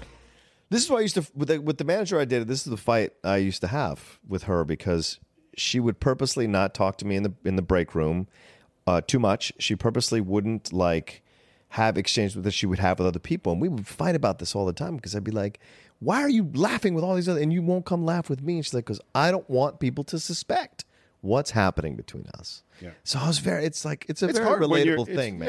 Yeah, I, I can Yeah. understand that. I, li- but I like what she says, I'll have you know that my blah, blah, blah. And she goes, I'm going to finish my sentence. And then what she says to him, though, is, I, I, and I struck me as a cinephile, I was like, wow, she's in love with him already? Oh, no, that's, that. I mean, we, we were pre- pretty clear. that struck me when she said, I've fallen for you. I was like, ah, that's fast. Well, and it's because they haven't had. That's what I mean. It's like I wish there was earned a little bit more. I wish there was a couple of other moments.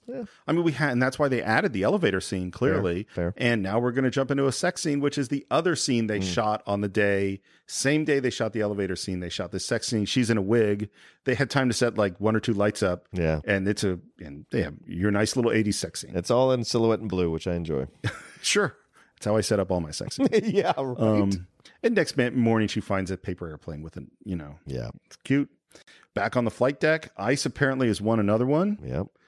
I feel the need. The need for speed. I feel the need, the need for speed. This is Hop 19. We got multiple aircrafts, multiple bogeys.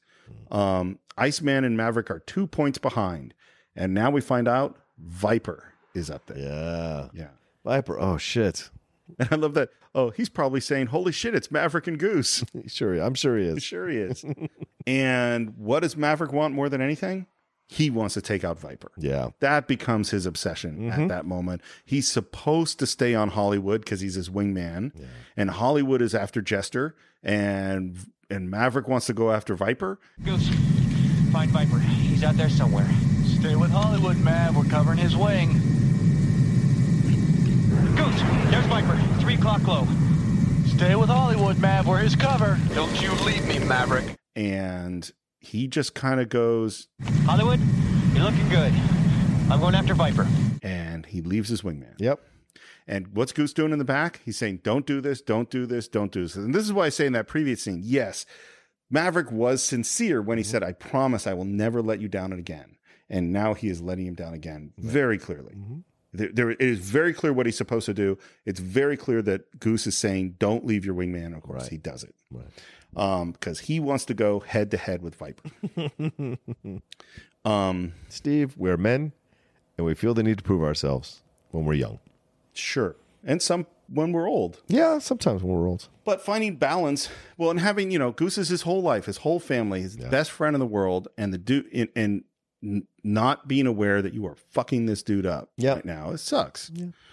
And but we have a good gunfight, and he's too close for missiles. He's switching to guns. He's about to get Viper. Viper's clearly impressed yeah. with how good Maverick is. And what happens right before he has Viper? Hold it. Goose, check our tail.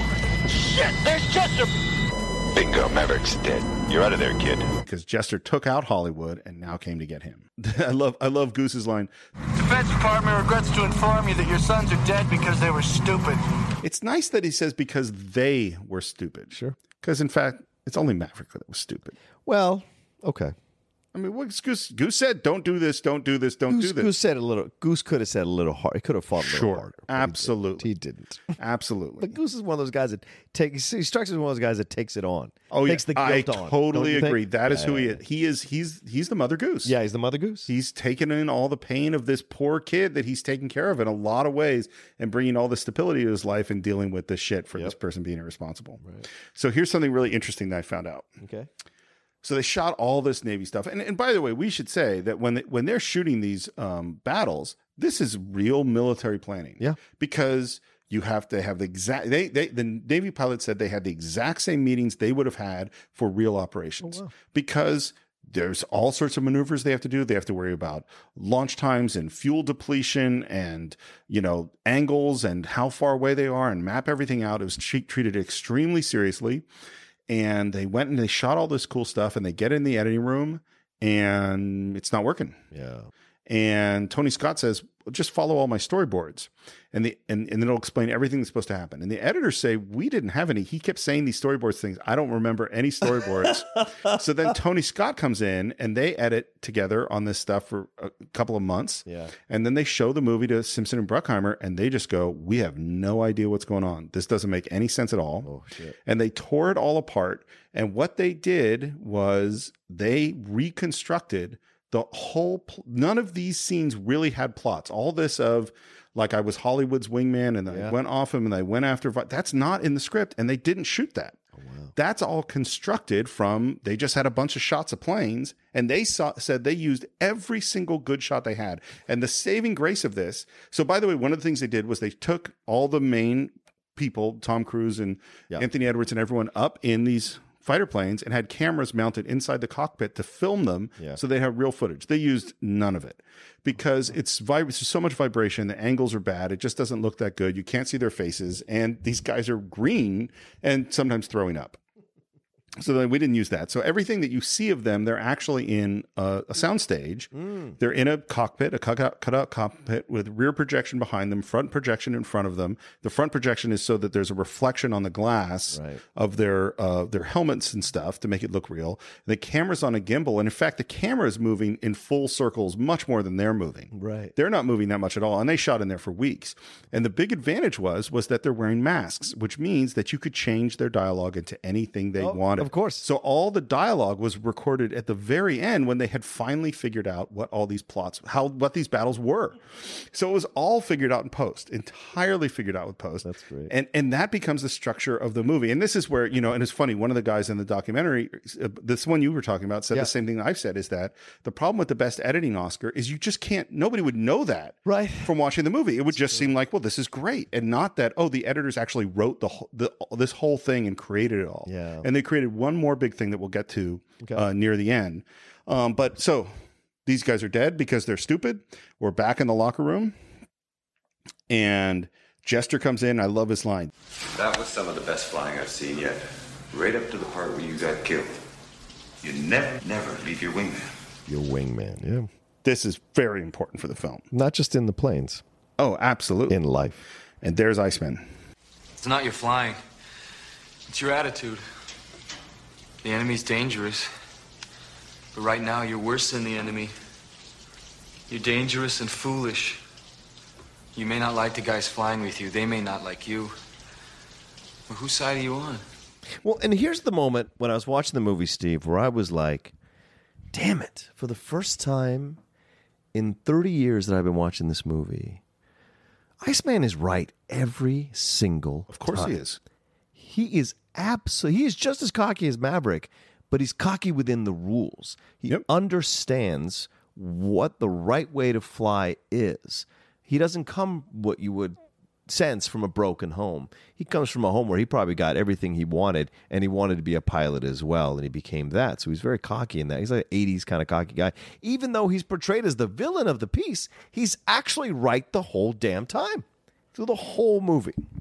And in that moment is when it struck me for the first time in 30 years. Oh yeah. How absolutely right Iceman is. Well, because Iceman and Iceman is playing the percentages. Yeah, you know, and he. It's not that he's not a great pilot. It's that, and this is the and this is the thing. It's the thing with my student is that Hmm. are all rules all just all the time? Are there time to bend them? Absolutely, right. But the rules are there for a reason. You know. Yep. Is that you need to understand them. You know, it's like that Bruce Lee quote of "Study everything, take what is useful, discard the rest." Mm-hmm. Well, you got to study everything. Right. Understand why they've done it this way.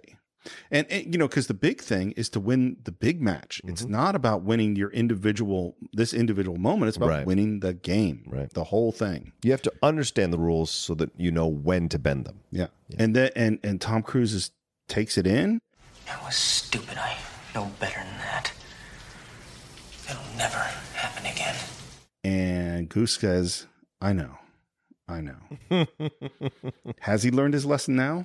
No. I but don't think so either. And that's why Goose says, I know, and says it a second time because he needs Maverick to believe it, even though he may not believe Well, th- and here's the thing. Again, I go back to have you ever had a conversation with a friend who's repeatedly doing the same thing, and they say, "Okay, man, that's it. I'm never doing it again." Right. And you don't really believe them, but you're not. I mean, to say, "Dude, fuck you," you don't. you- It's not. It's really, you're not- exhausting. You're not, going to do it. You go, "Okay, man, good. All right, Yeah. I know, I know," because I think I think Anthony Edwards seems actually fairly defeated at that moment. Like, I think he's. I don't think he's going, "Oh, good, Maverick's learned his lesson." I think he's going, "Man, this guy's never going to learn his lesson.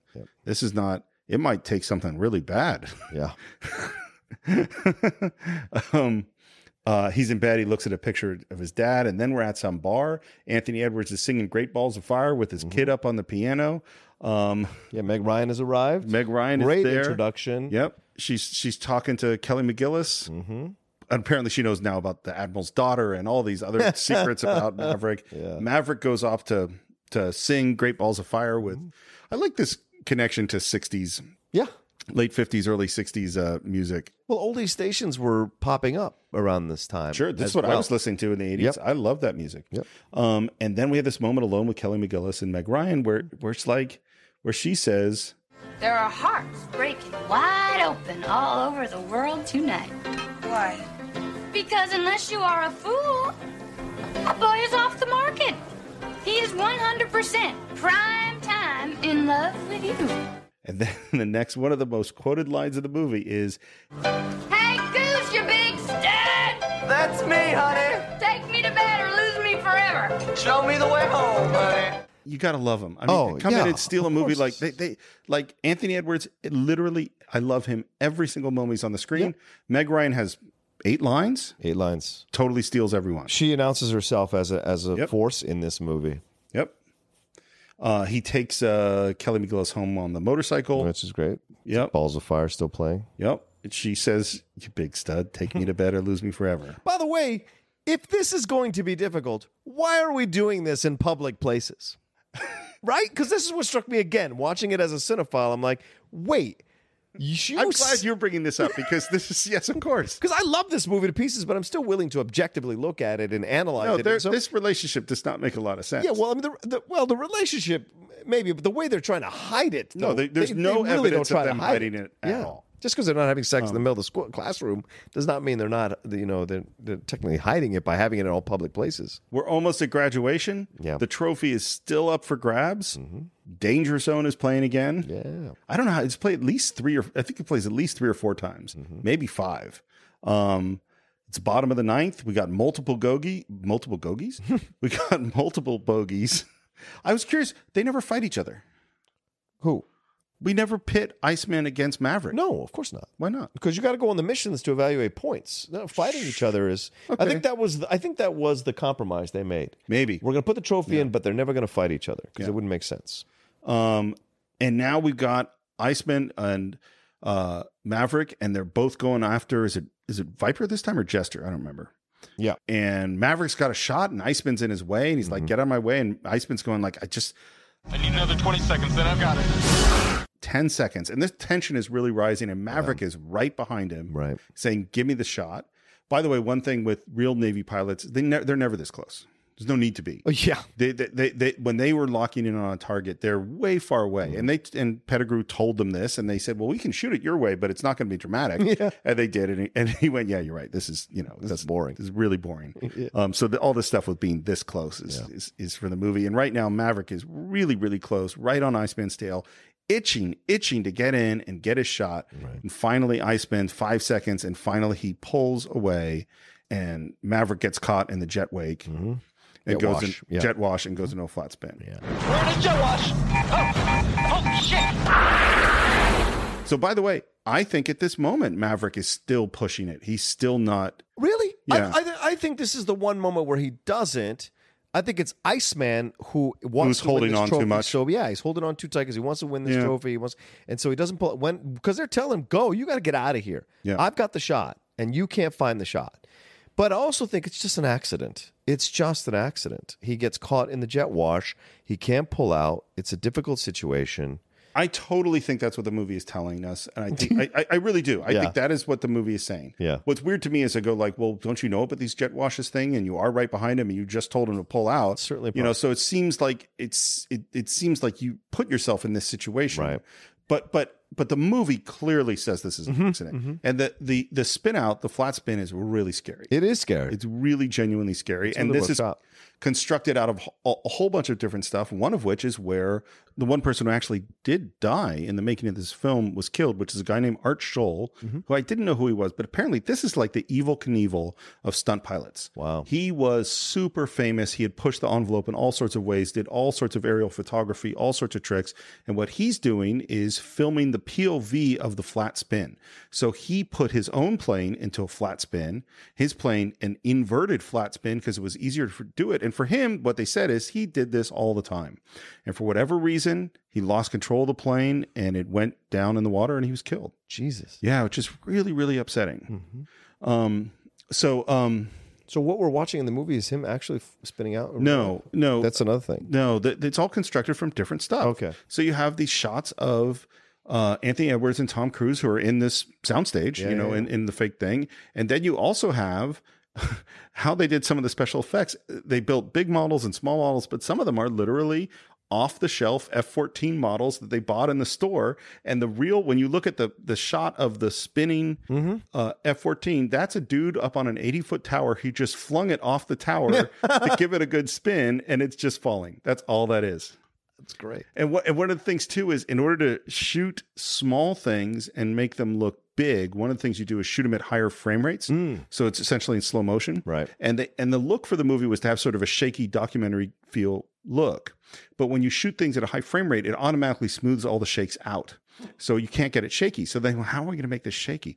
So what they did was they attached an electric power drill to the camera and put a piece of wood at the end of the drill so that it's off balance so that every time it, sp- it spins it shakes the camera really fast Right. and then when you slowed that down it looked more like a handheld shake and that's how you have, have the shaky shots of the miniatures Well, there you go. i love how i love how people figure stuff like that Oh, out. yeah, of it's really interesting it's really Mm-hmm. so we're in but the, s- the spin is really really scary and maverick can't get control of the plane and he can't even reach the ejector Right. and he's telling goose to reach the ejector and goose finally reaches it Mm-hmm. and there's this line of watch out for the canopy Right. and they eject and goose slams into the canopy and then they go down into the ocean and the shots in the water they're gorgeous Yeah, they incredible. are so beautiful and again we have these gradient filters and that give us the shift in colors and there's the color of the dye in the water yeah the green and the round waves created from the helicopter and even this moment where they the guy's like you got to let go of him sir Yeah. and he's holding on to goose who's with bloody head and it's it's gorgeous yeah I remember this was the big deal. This was a big deal. This death. Right? Oh, it- everyone was like, "Don't spoil it." Like I remember. oh i cried in the theater Oh, yeah. i know i did because you love anthony Edwards. Right. Right. It's such a shock.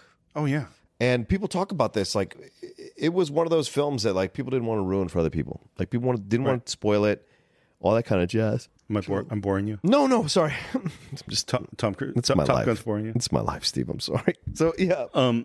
Here's so Originally, they wanted it to be a midair collision that caused this. Holy shit! And the Navy said no. Yeah, of there's no course. because you know the Navy's like, no, you have to represent us in the right way, and this you can't do. So they said, well, we got to come up with an accident, and they came up with this. And here's the interesting thing I found out: this is actually Goose's fault. Oh, because according to the Navy, according to the Navy, he's guys, supposed to. So it used to be when you did an eject, the glass around the canopy of a plane was just glass, Mm-hmm. and it was pretty fragile, and so you would just blast right through it. Oh. And when they built the stronger glass of the canopies of the F 14, that wasn't possible anymore. So there's actually two ejector things. One is to blow the canopy off, and then you Uh-huh. wait a few seconds, Oh. and then you eject the, ch- the, the seats. That's what, at least that's what I understand from what the Navy guy said. Right. And so that goose ejected them both at the same time, and that's why he runs into the canopy. Oh shit! According to the Navy guys. Interesting. Yeah. Okay. Later, Maverick's in the bathroom. He's washing up. Yeah. In comes Viper. In some tidy whities. He's got the tidy whities. Uncomfortable. I mean, thing. I wore them. I guess. Yeah, I wore them in the 80s. True. I made the transition in the 90s at some point. And then I think Viper gives the worst buck up speech of all time. Dude, watching it this time, I'm like, these guys. Nobody is sympathetic to what's happening. They just want to just get up on the horse. Well, It's and a his thing military is, response. is like, yeah, people die. Guess what? More people are going to die. Yeah. You just got to keep going. what are you talking about? It's my best friend. like it's could I have a day? Give me a minute. Yeah, just give me a minute. And then he has a conversation with Kelly McGillis where he says, I think maybe it's my fault. Yeah. And he's kind of going through it. And I love the line when he says, "I just miss him." yeah, That's powerful, man. That's great. Uh, and she says, I'll be here if you need me. Yeah. Then he has to go talk to Meg. And Oh. he's gathering all the stuff. Ryan is so good in this scene, Yeah. man. And she tries to make him feel better. She says, God, he loved flying with you, Maverick. But he'd have flown anyway. Without you. He'd have hated it, but he would have done it. And that's her way of saying to him, Go on, move on. Yeah, move on. You got to move on. Um, "Got to let go, move on. it wasn't your fault." Of course, Maverick can't can't talk. Right. There is a lot of jaw flexing acting. Yeah, he's still learning how to do these moments as an actor. Yeah. Well, in Val Kilmer too, there's a lot of there's Yeah. a lot of jaw. But it's more believable for Kilmer. Yeah. Kilmer's a Juilliard trained actor. Um, But with, with Cru- you see that. Yeah. I think I, I think Cruz gets to be a much much better actor as Yes. Uh, time goes on. Agreed. Um, Especially with emotional scenes. Yeah. Uh, there's a court where they say, just as you say, this was an accident.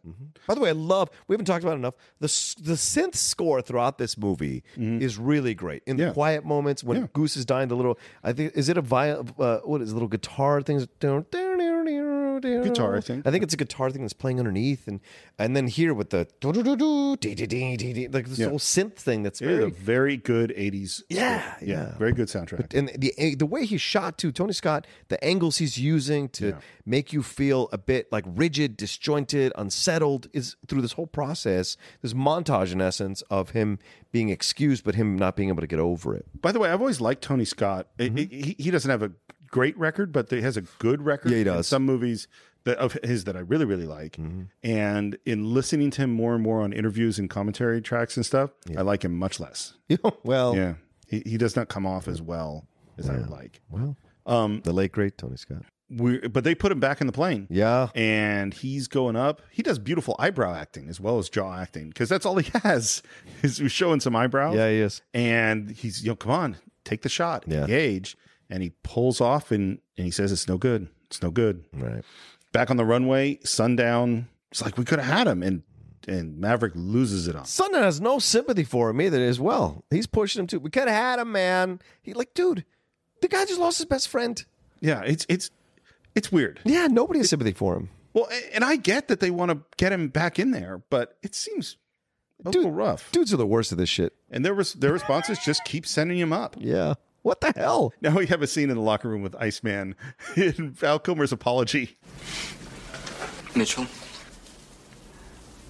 I'm sorry about Goose. Everybody liked him.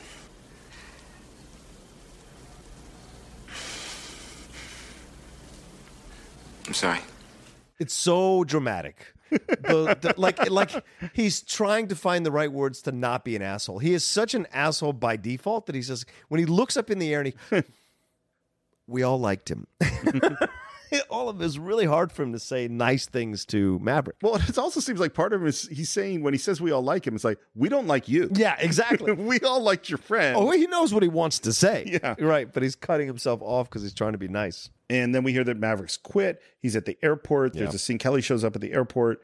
Um, she got the job, Yeah. and he just sounds like he's ready to go. But even her, she guilts him. Oh, Yeah. I guess there's nothing I can say, huh? You're just going to quit. You perfected that move. Man, could I could I process this? Could I have some time to process Well, this? and when you say the line, the line, oh, you're going to quit. I guess you per- perfected that move. That the implication of that line is that he has been a quitter throughout. He's never quit before. No, but I think the implication is that he's breaking up with her by leaving. Maybe she's maybe it's a yeah, but dig. she's moving to Washington. Like there, we- we haven't had a. There's no expectation. I like guess you're right. I, I, I- I find this scene really strange. I mean, I, I, well, this is the thing. The, the Bruckheimer movies have big emotional moves. They do. And this is one of them. It's like we are cocky guy, our best friend dies, we go in the totally in the dumps. Yeah. Everyone is telling us you have to go do the the thing. Right. And this is, you know, we're not doing there's nothing subtle in here. Yeah. We're not giving a human experience of grief. It's like Right. What's wrong with you, a quitter? Yeah. Get up. And she says, "To be the best, you make the mistake mistakes and move on. It's just like the rest of us." And and and and she says, "I'm here to help." It's like, "Well, thank you for the speeches." And he said, "If I really wanted your help, I would ask for it." He said, "Trust me." Yeah. I would ask for it. That's a very strong uh, push away or refusal. Yep. And then she's out. Yeah. Uh, he goes to visit Viper. And Viper kind of calls him in and tells him the truth about your dad. What I'm about to tell you is classified and could end my career. We're in the worst dogfight I ever dreamed of. There are bogeys like fireflies all over the sky. His F-4 was hit. He was wounded, but he could have made it back. He stayed in it, saved three planes before he bought it. How come I never heard that before? Now, that's not something the State Department tells dependents when the battle occurred over the wrong line on some map. So you were there? I was there. and this is classified and I could lose everything by telling you this, but I think you need to know. Yeah. And the reason is because it was over some border. So the implication this was in Cambodia or Right. Laos or something like that. Right. Maverick asks about his options and he says simply, you've acquired enough points to graduate or you can quit. No disgrace. So let's have this conversation real quick. Okay. Why does he go see Viper if he was At the airport? ready to quit? I don't know. Why does he drive over to Viper's house? I wonder if this was an editorial thing, that this scene was actually earlier or later. Mm. Maybe. Because I don't think this sequence quite all makes sense. Yeah, maybe he goes off for a while and you have a montage of him like contemplating everything, going through everything, like having like remembering Goose's death, the times together, and then comes back when he's finally kind of co- processed it to talk to Viper about So- what's going on. So here's a thing that happens in the editing room, and I'm I don't know what happened here. Sure, but, sure, but, sure. but but like a thing that happens sometimes is you have the script and you have the way the movie is shot, and in those things you think this is what has emotional resonance, this relationship, this storyline, this Right. whatever, and then you're in the editing room and you're watching it, and the thing that you didn't think that you thought had emotional resonance actually has much less than you thought, and the thing that you thought didn't have as any emotional resonance is suddenly more important. And what I think, th- again, total speculation, is that they thought that the Kelly McGillis relationship had more emotional uh, resonance than in fact did. And I think the airport scene was originally after the Viper scene. Oh. Is that he went to Viper, found out about his dad, that still didn't penetrate. Then he just, and Viper says, you can either quit or graduate. Yeah. And then we have the hey, Wolfman says that he quit. Right. Then he goes to the airport. Then she listens to him and calls him a quitter. And then that's what makes him go back to the graduation. And then when they put the film together that way, they said, man, this scene at the airport is not significant. But the dad story and the relationship with Viper actually has more emotional resonance and so you move it around i have no idea if that's true but that's free and frequently what happens when you're editing you go like well story wise then this there's certain things that don't work as well, but emotionally it works better. Hmm. And Walter Murch's rule is that emotion is always the most important. He's one Right. of the great editors. This is how you do it. Now, I don't know if that's true, but I do know that the resol- unresolved thing about his dad is actually way more important in this movie Yeah. in a lot of ways than the Kelly McGillis romance. So he doesn't get back in that plane without having the questions answered about his dad. Absolutely. Yeah, yeah, yeah. Whereas the romance is it doesn't have that much significance. Yeah. It's it's good. Well, because it's a rushed romance. And Yeah. It's a romance of circumstance. Well, and it doesn't directly relate to the problems of the character. Right. The problems of the character are not romantic problems. Right. The problems of the character is he's got a chip on his shoulder because of his dad. Yep. He's always trying to prove something in the air, and that's what we have to resolve. Yep. You know, and this is why, m- you know, what people don't understand about making movies is it's a process. Yeah. You don't know. You think you know when you have the script. This is what it is, but it's not. Right. And you don't know until you're looking at the images in post what's actually, oh, I feel something here. And I like the exit too when Tom leaves and he says, sorry to bother you on a Sunday, sir. That's very respectful in a way that we haven't seen him before. Mm-hmm. He's learning. Yeah. Swings by Kelly's house. She's gone. Yeah, it's up for sale. We're at graduation. Everyone's in their dress whites. Where's Maverick? Iceman's won the trophy. Of course. And then there's Maverick, and he goes up to Iceman and says, Congratulations. Yeah. Which is classy in a way that we might. And right when we're starting to feel a little good about this, Gentlemen, I hate to break up the party before it really gets out of hand, but there is work to be done. Some of you have to depart immediately. We have a crisis situation. and it's Maverick and Iceman and Slider, and I forget who else. Hollywood Wolfman. Yeah. Yeah, we gotta we gotta go off. We gotta go deal with a thing, and we're back out on our aircraft carrier. And of course, this end of the movie and the beginning of the movie was all shot at once. Oh, sure. It was five days, I think, on the USS Enterprise. Oh, wow. uh, which is a real working aircraft carrier, and they have a deal with the Navy, and you know th- that's a and the and the aircraft carrier is really out in the service of this movie for five days. That's great. And Rick Rossovich and Val Kilmer got kicked off the boat. Oh, no. Why? Um, so I'm not entirely sure why Val got kicked off. Uh, Rick Rossovich, you know, didn't uh, impress me so much in re- hearing his explanation of this. Oh. So he was there. Uh, they all got assigned bunks, and they're just Mm-hmm. bunks in crew quarters. And I guess his bunk was near a like a, a radiation sign because it's a nuclear aircraft Right. carrier. And so he goes, I don't want to sleep near this. So he just grabs his gear and go wanders around and finds another bed and goes to sleep in it. And at three in the morning, the officer whose bed that is comes in and says, "What are you doing in my bed?" Yeah. And essentially, it seems like he told him to fuck off. I'm And a Hollywood actor. yeah, Yeah. and he gets called in front of the admiral on the on the bridge and dressed down and it's funny if if he had told this story Yeah. and then apparently there was another incident which he didn't say what it was and then they they flew him off the aircraft carrier and val kilmer and if he had told the story and said oh, it's so embarrassing i was a dumb kid Right. you know i you know i just didn't understand and i feel really bad about it. if he had told the story that way i would have been like okay Yeah. but this is like a late 50s, 60 year old guy. And he said, ah, you know, I think they're so bored out there. And we came on and we're having such a good time. And they just, we stressed, we just stressed them out and they couldn't handle it. And I was like, oh, you're an asshole. Yeah. Kind of. Um, but uh, yeah, they're really shooting on an aircraft carrier, and we find out that there's uh, some MiGs that they're selling about rescuing a ship, and I don't quite understand exactly what the plot is. Yeah. But Hollywood and Wolfman and Iceman and Slider, they head off to deal with it, and Maverick and Merlin, which is Tim Robbins, Mm-hmm. are in reserve waiting. right. Um, and I love, of course, we have the line, "This is the real deal." Right, and uh, Viper offers to be uh, Maverick's uh, second in the plane if uh, he doesn't have his assignment when he gets there. Oh, that's a great point. Yeah, it's and Maverick's on the deck listening to the radar. And, you know, this is a classic 80s line. They must be getting close. Yeah. I'm getting a hard on. getting a hard on. Ice has the lead. There are a lot of first. We think it's four, two bogeys. Now it's four, and then it's five.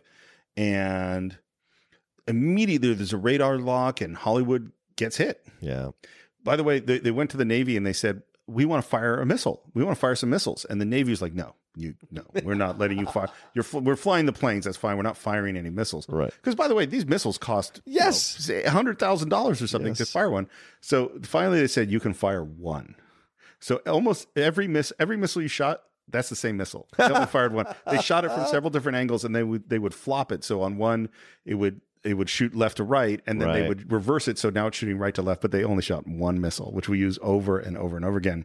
Um, and now it's time for Maverick to take off. And he says, You know, I'm supersonic. I'll be there in 30 seconds. And apparently, we can't launch any more planes right. because something has broken. And Maverick comes to help to engage, and he's on the tail and of the MiG. And what happens? flies through a jet wash. Yep. And this is great. This is classic good filmmaking structure. Right. Is he has to deal with the thing that killed his friend. He manages to survive the jet wash, but then he's shook. Right. Come on, let's get back and engage, Maverick. Come on. Ah, it's no good. Get in there, Maverick. It's no good. Pulls out. It's no good. He pulls out. Which which confirms what which we uh, didn't mention, but which confirms what Kazansky said or Iceman says to James Tolkien's character when he says like it's not personal. Do we think Maverick, you know, is the right person to be up? And, and the guy says to him, "Don't I hear your concerns? Don't worry about it. Just focus on the flying." Yep. And so in this moment when uh, Maverick pulls out, Iceman says, "I knew it. I knew it." Yep. Because he he was worried about it. And then we have this moment. And he's right to have that concern. Of course. Yeah. As you said before, Iceman is always right. He's pretty much always right. Um, and then we have this moment where he looks at Goose's dog tags, Mm-hmm. totally created in post. This wasn't anywhere in here. There's no shot of him in the cockpit looking at the dog. They Yeah. went, we need one more thing. And they went, well, we have this dog tag shot. And they just o- reused it over and over again and made this moment happen. Works and when he's looking at the dog tags, and then that music comes in, and you're Mm-hmm. like, okay. And Maverick is engaging. I'm just glad they didn't have a goose voiceover. Oh my God. Use the fall. Use the goose, Use Maverick. the goose, Maverick. Uh, Use the goose. um, and now Maverick's back, and we get that great battle. Yeah, man. It's really fun. And in particular, what's fun about it is when Iceman is in trouble and then the teamwork. You're going to break hard, right, or whatever it Mm-hmm. is. And then we see the break maneuver. We see all this stuff. and we Yeah. just wipe out those MiGs. And he doesn't leave his wingman. And, and that's the other thing is that is that Merlin is going, leave your wingman. He's like, nope, I am not. Li-. And now we have learned the lesson. Yes. Absolutely 100%. He had to go through everything he had gone through to, to learn the lesson. Yep. We have one missile left. We pr- take out the last guy. How did they do the explosions? Oh, interesting. You should ask. Okay. Mm-hmm. So, so all this is on with the models, and one of the really fun things about doing special effects is that they they had to go do explosions for a month. Right. So they have like, you know, we're gonna blow up black powder. We got dynamite. We have gasoline. We have different chemicals, different additives, and they're just blowing shit up to get the right ones. And then yeah, they're blowing up models. Oh, These are wow. some of them are just the little eighteen inch off the shelf models. Some of Yeah. them are big eight foot models. Yeah, they're just blowing them up. Great sound effects Really good. when they blow up. And we scratch our fourth mig. Mustang, this is Voodoo 3. Remaining MiGs are bugging out. Maverick requests a flyby. I like this as negative pattern is full. Like, I don't know exactly what pattern is full means. Right. But we were just in the middle of a fucking battle. He's Yeah. acting like it's just an ordinary day, and, and it's the same guy. and we do the course it flyby, is. and he spills the coffee. The buzz in the tower the second time Yeah. works I think it's earned. because he's learned his lessons, Right. but he's still him. Yes. And I that's agree. really important. I agree. And Iceman does it with him. Yes. That's really important. Yes, agreed. Everyone is cheering as they get out of the plane. Hollywood and Wolfman, I guess, were recovered from a Right. rescue operation. Uh, big hug. Iceman. You are still dangerous. You can be my wingman anytime. Bullshit. You can be mine. Val Kilmer refused to say you can bring my wingman anytime. Hated the line. They're like, it's been in the script the whole time. Of course. he wouldn't come out on the set. of course. He stayed in his Such a stayed diva in the bitch. thing, you know, He's downstairs. such a And diva bitch. Finally, they somehow got him to come out and give the line, and of Yeah. course, it's great. Yeah, of course it It's is. like, dude, this is the movie you're in. it's a cheesy line, It is a cheesy line. but you got to make it work. Later on, he tosses the dog tags into the water, Proving that he's moved on. and we hear that now that he's a big hero, he can choose any job he wants. He wants to be an instructor at Top Gun.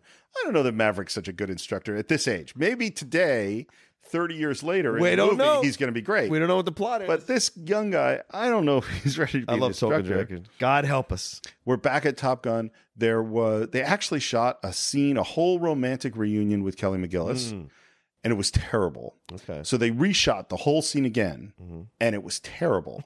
and they're like, "How are we going to end this movie?" And then they came up with the "You lost that love and feeling." By the way, the there's symbolism in this moment before this thing starts. The plane landing. When the plane lands and they go right to Fighter Town USA in the bar, the plane landing is Kelly coming back. Oh. That i- everything's Oh, coming nice. back home. Nice. Yeah, yeah. yeah. and we see fingers put uh, It's not that coin you know, in the jukebox. Tony's a symbolic guy. I'm just saying. Sure. Yeah. Uh, the song plays, and there she is. And we get that Tom Cruise smile, and he says, This could be complicated. And then we have the repetition. On the first one, I crashed and burned, and the second, I don't know. But uh, it's looking good so far.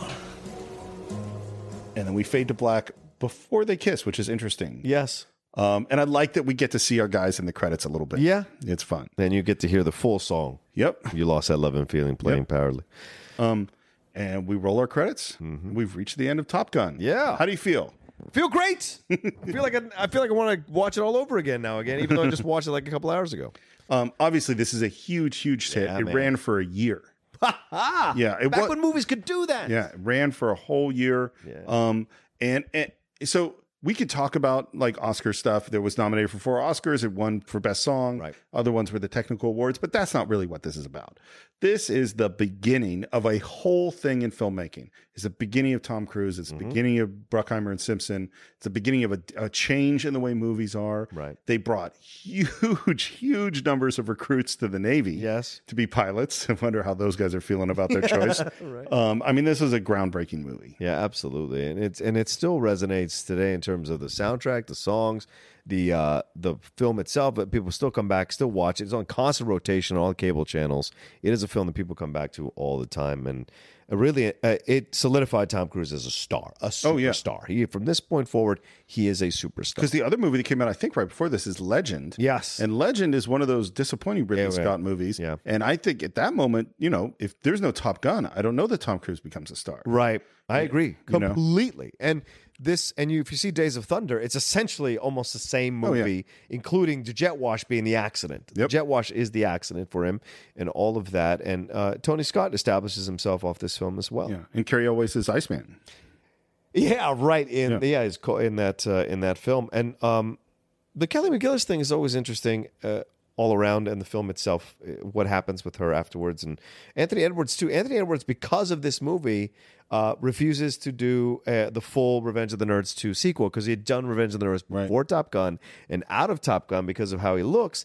He, he thought going back to Revenge of the Nerds would ruin his like kind of like movie star status to a degree, and so he only does that small scene at the beginning of the movie of the sequel, and and then I don't think he ever returns to the movie. I don't know. And he doesn't. He doesn't really ever become a big movie star. No. but he becomes There's, there was a big some TV movie star. of his. There's some movie of his that's like a comedy right after Top Gun, where Yes, he's the lead. I don't remember what Uh, it's called. with uh, uh, Linda Fiorentino. Yeah, I don't remember what it is. I want to say Hot Target, but I don't think that's right. It, it's some. he- It's like he's a. It's like a um, man who knew too much story Yes. where he's like a kid that somehow becomes part of some big spy somewhere. I think. Yeah. And I totally went to see it in the theater because I loved him so much Mm-hmm. from The Sure Thing, Revenge of the Nerds, and Top Gun. Right. That I went. I love this guy, and it's not that good a movie. And then it's you know, but he does get to do ER, and that's a huge, Yes. huge show for him, which he's great on. Yes, he is. Um, and yeah, it's interesting. Do you have uh, any final thoughts, perhaps? Here's on my Top final Gun? thoughts. Yeah. This is still the greatest 80s film ever made. I don't care what anyone says. not, any- not even close. You're all It's not fucking in the top insane. 10. No, this is one of uh, honestly, if you could take my heart out of my chest and put it into a movie, it is Top Gun. It is it means so so much to me.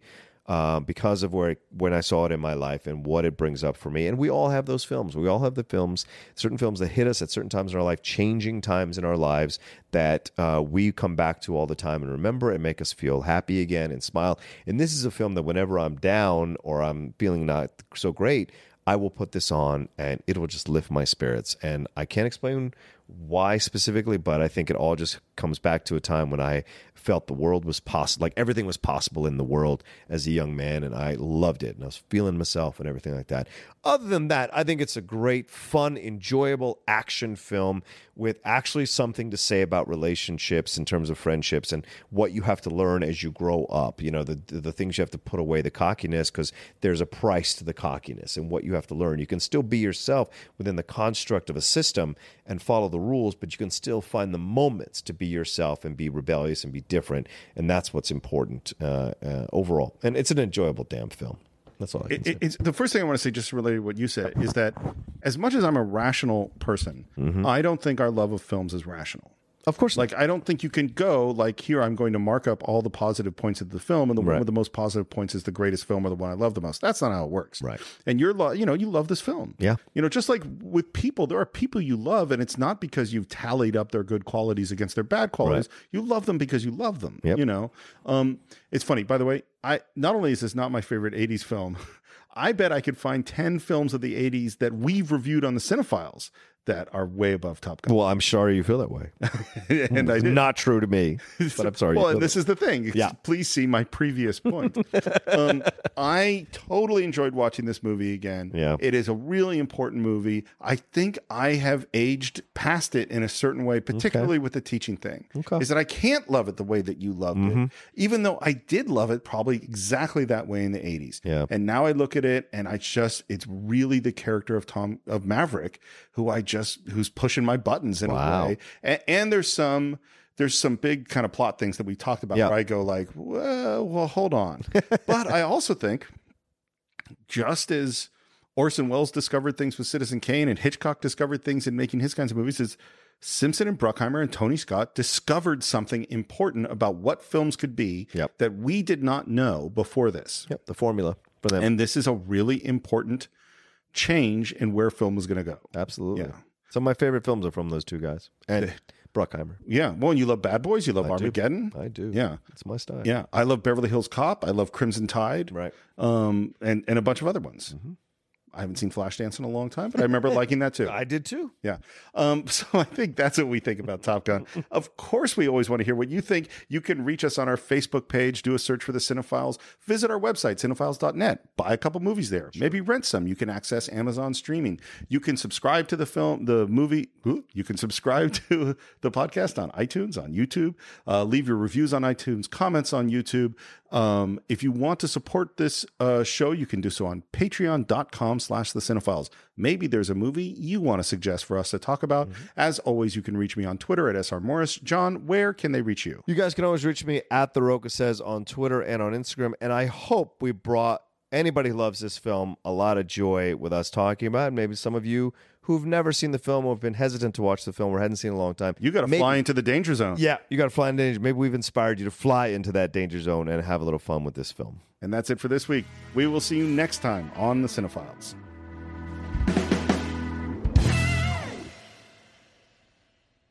What's so special about Hero Bread's soft, fluffy, and delicious breads, buns, and tortillas? These ultra low net carb baked goods contain zero sugar, fewer calories, and more protein than the leading brands, and are high in fiber to support gut health. Shop now at hero.co.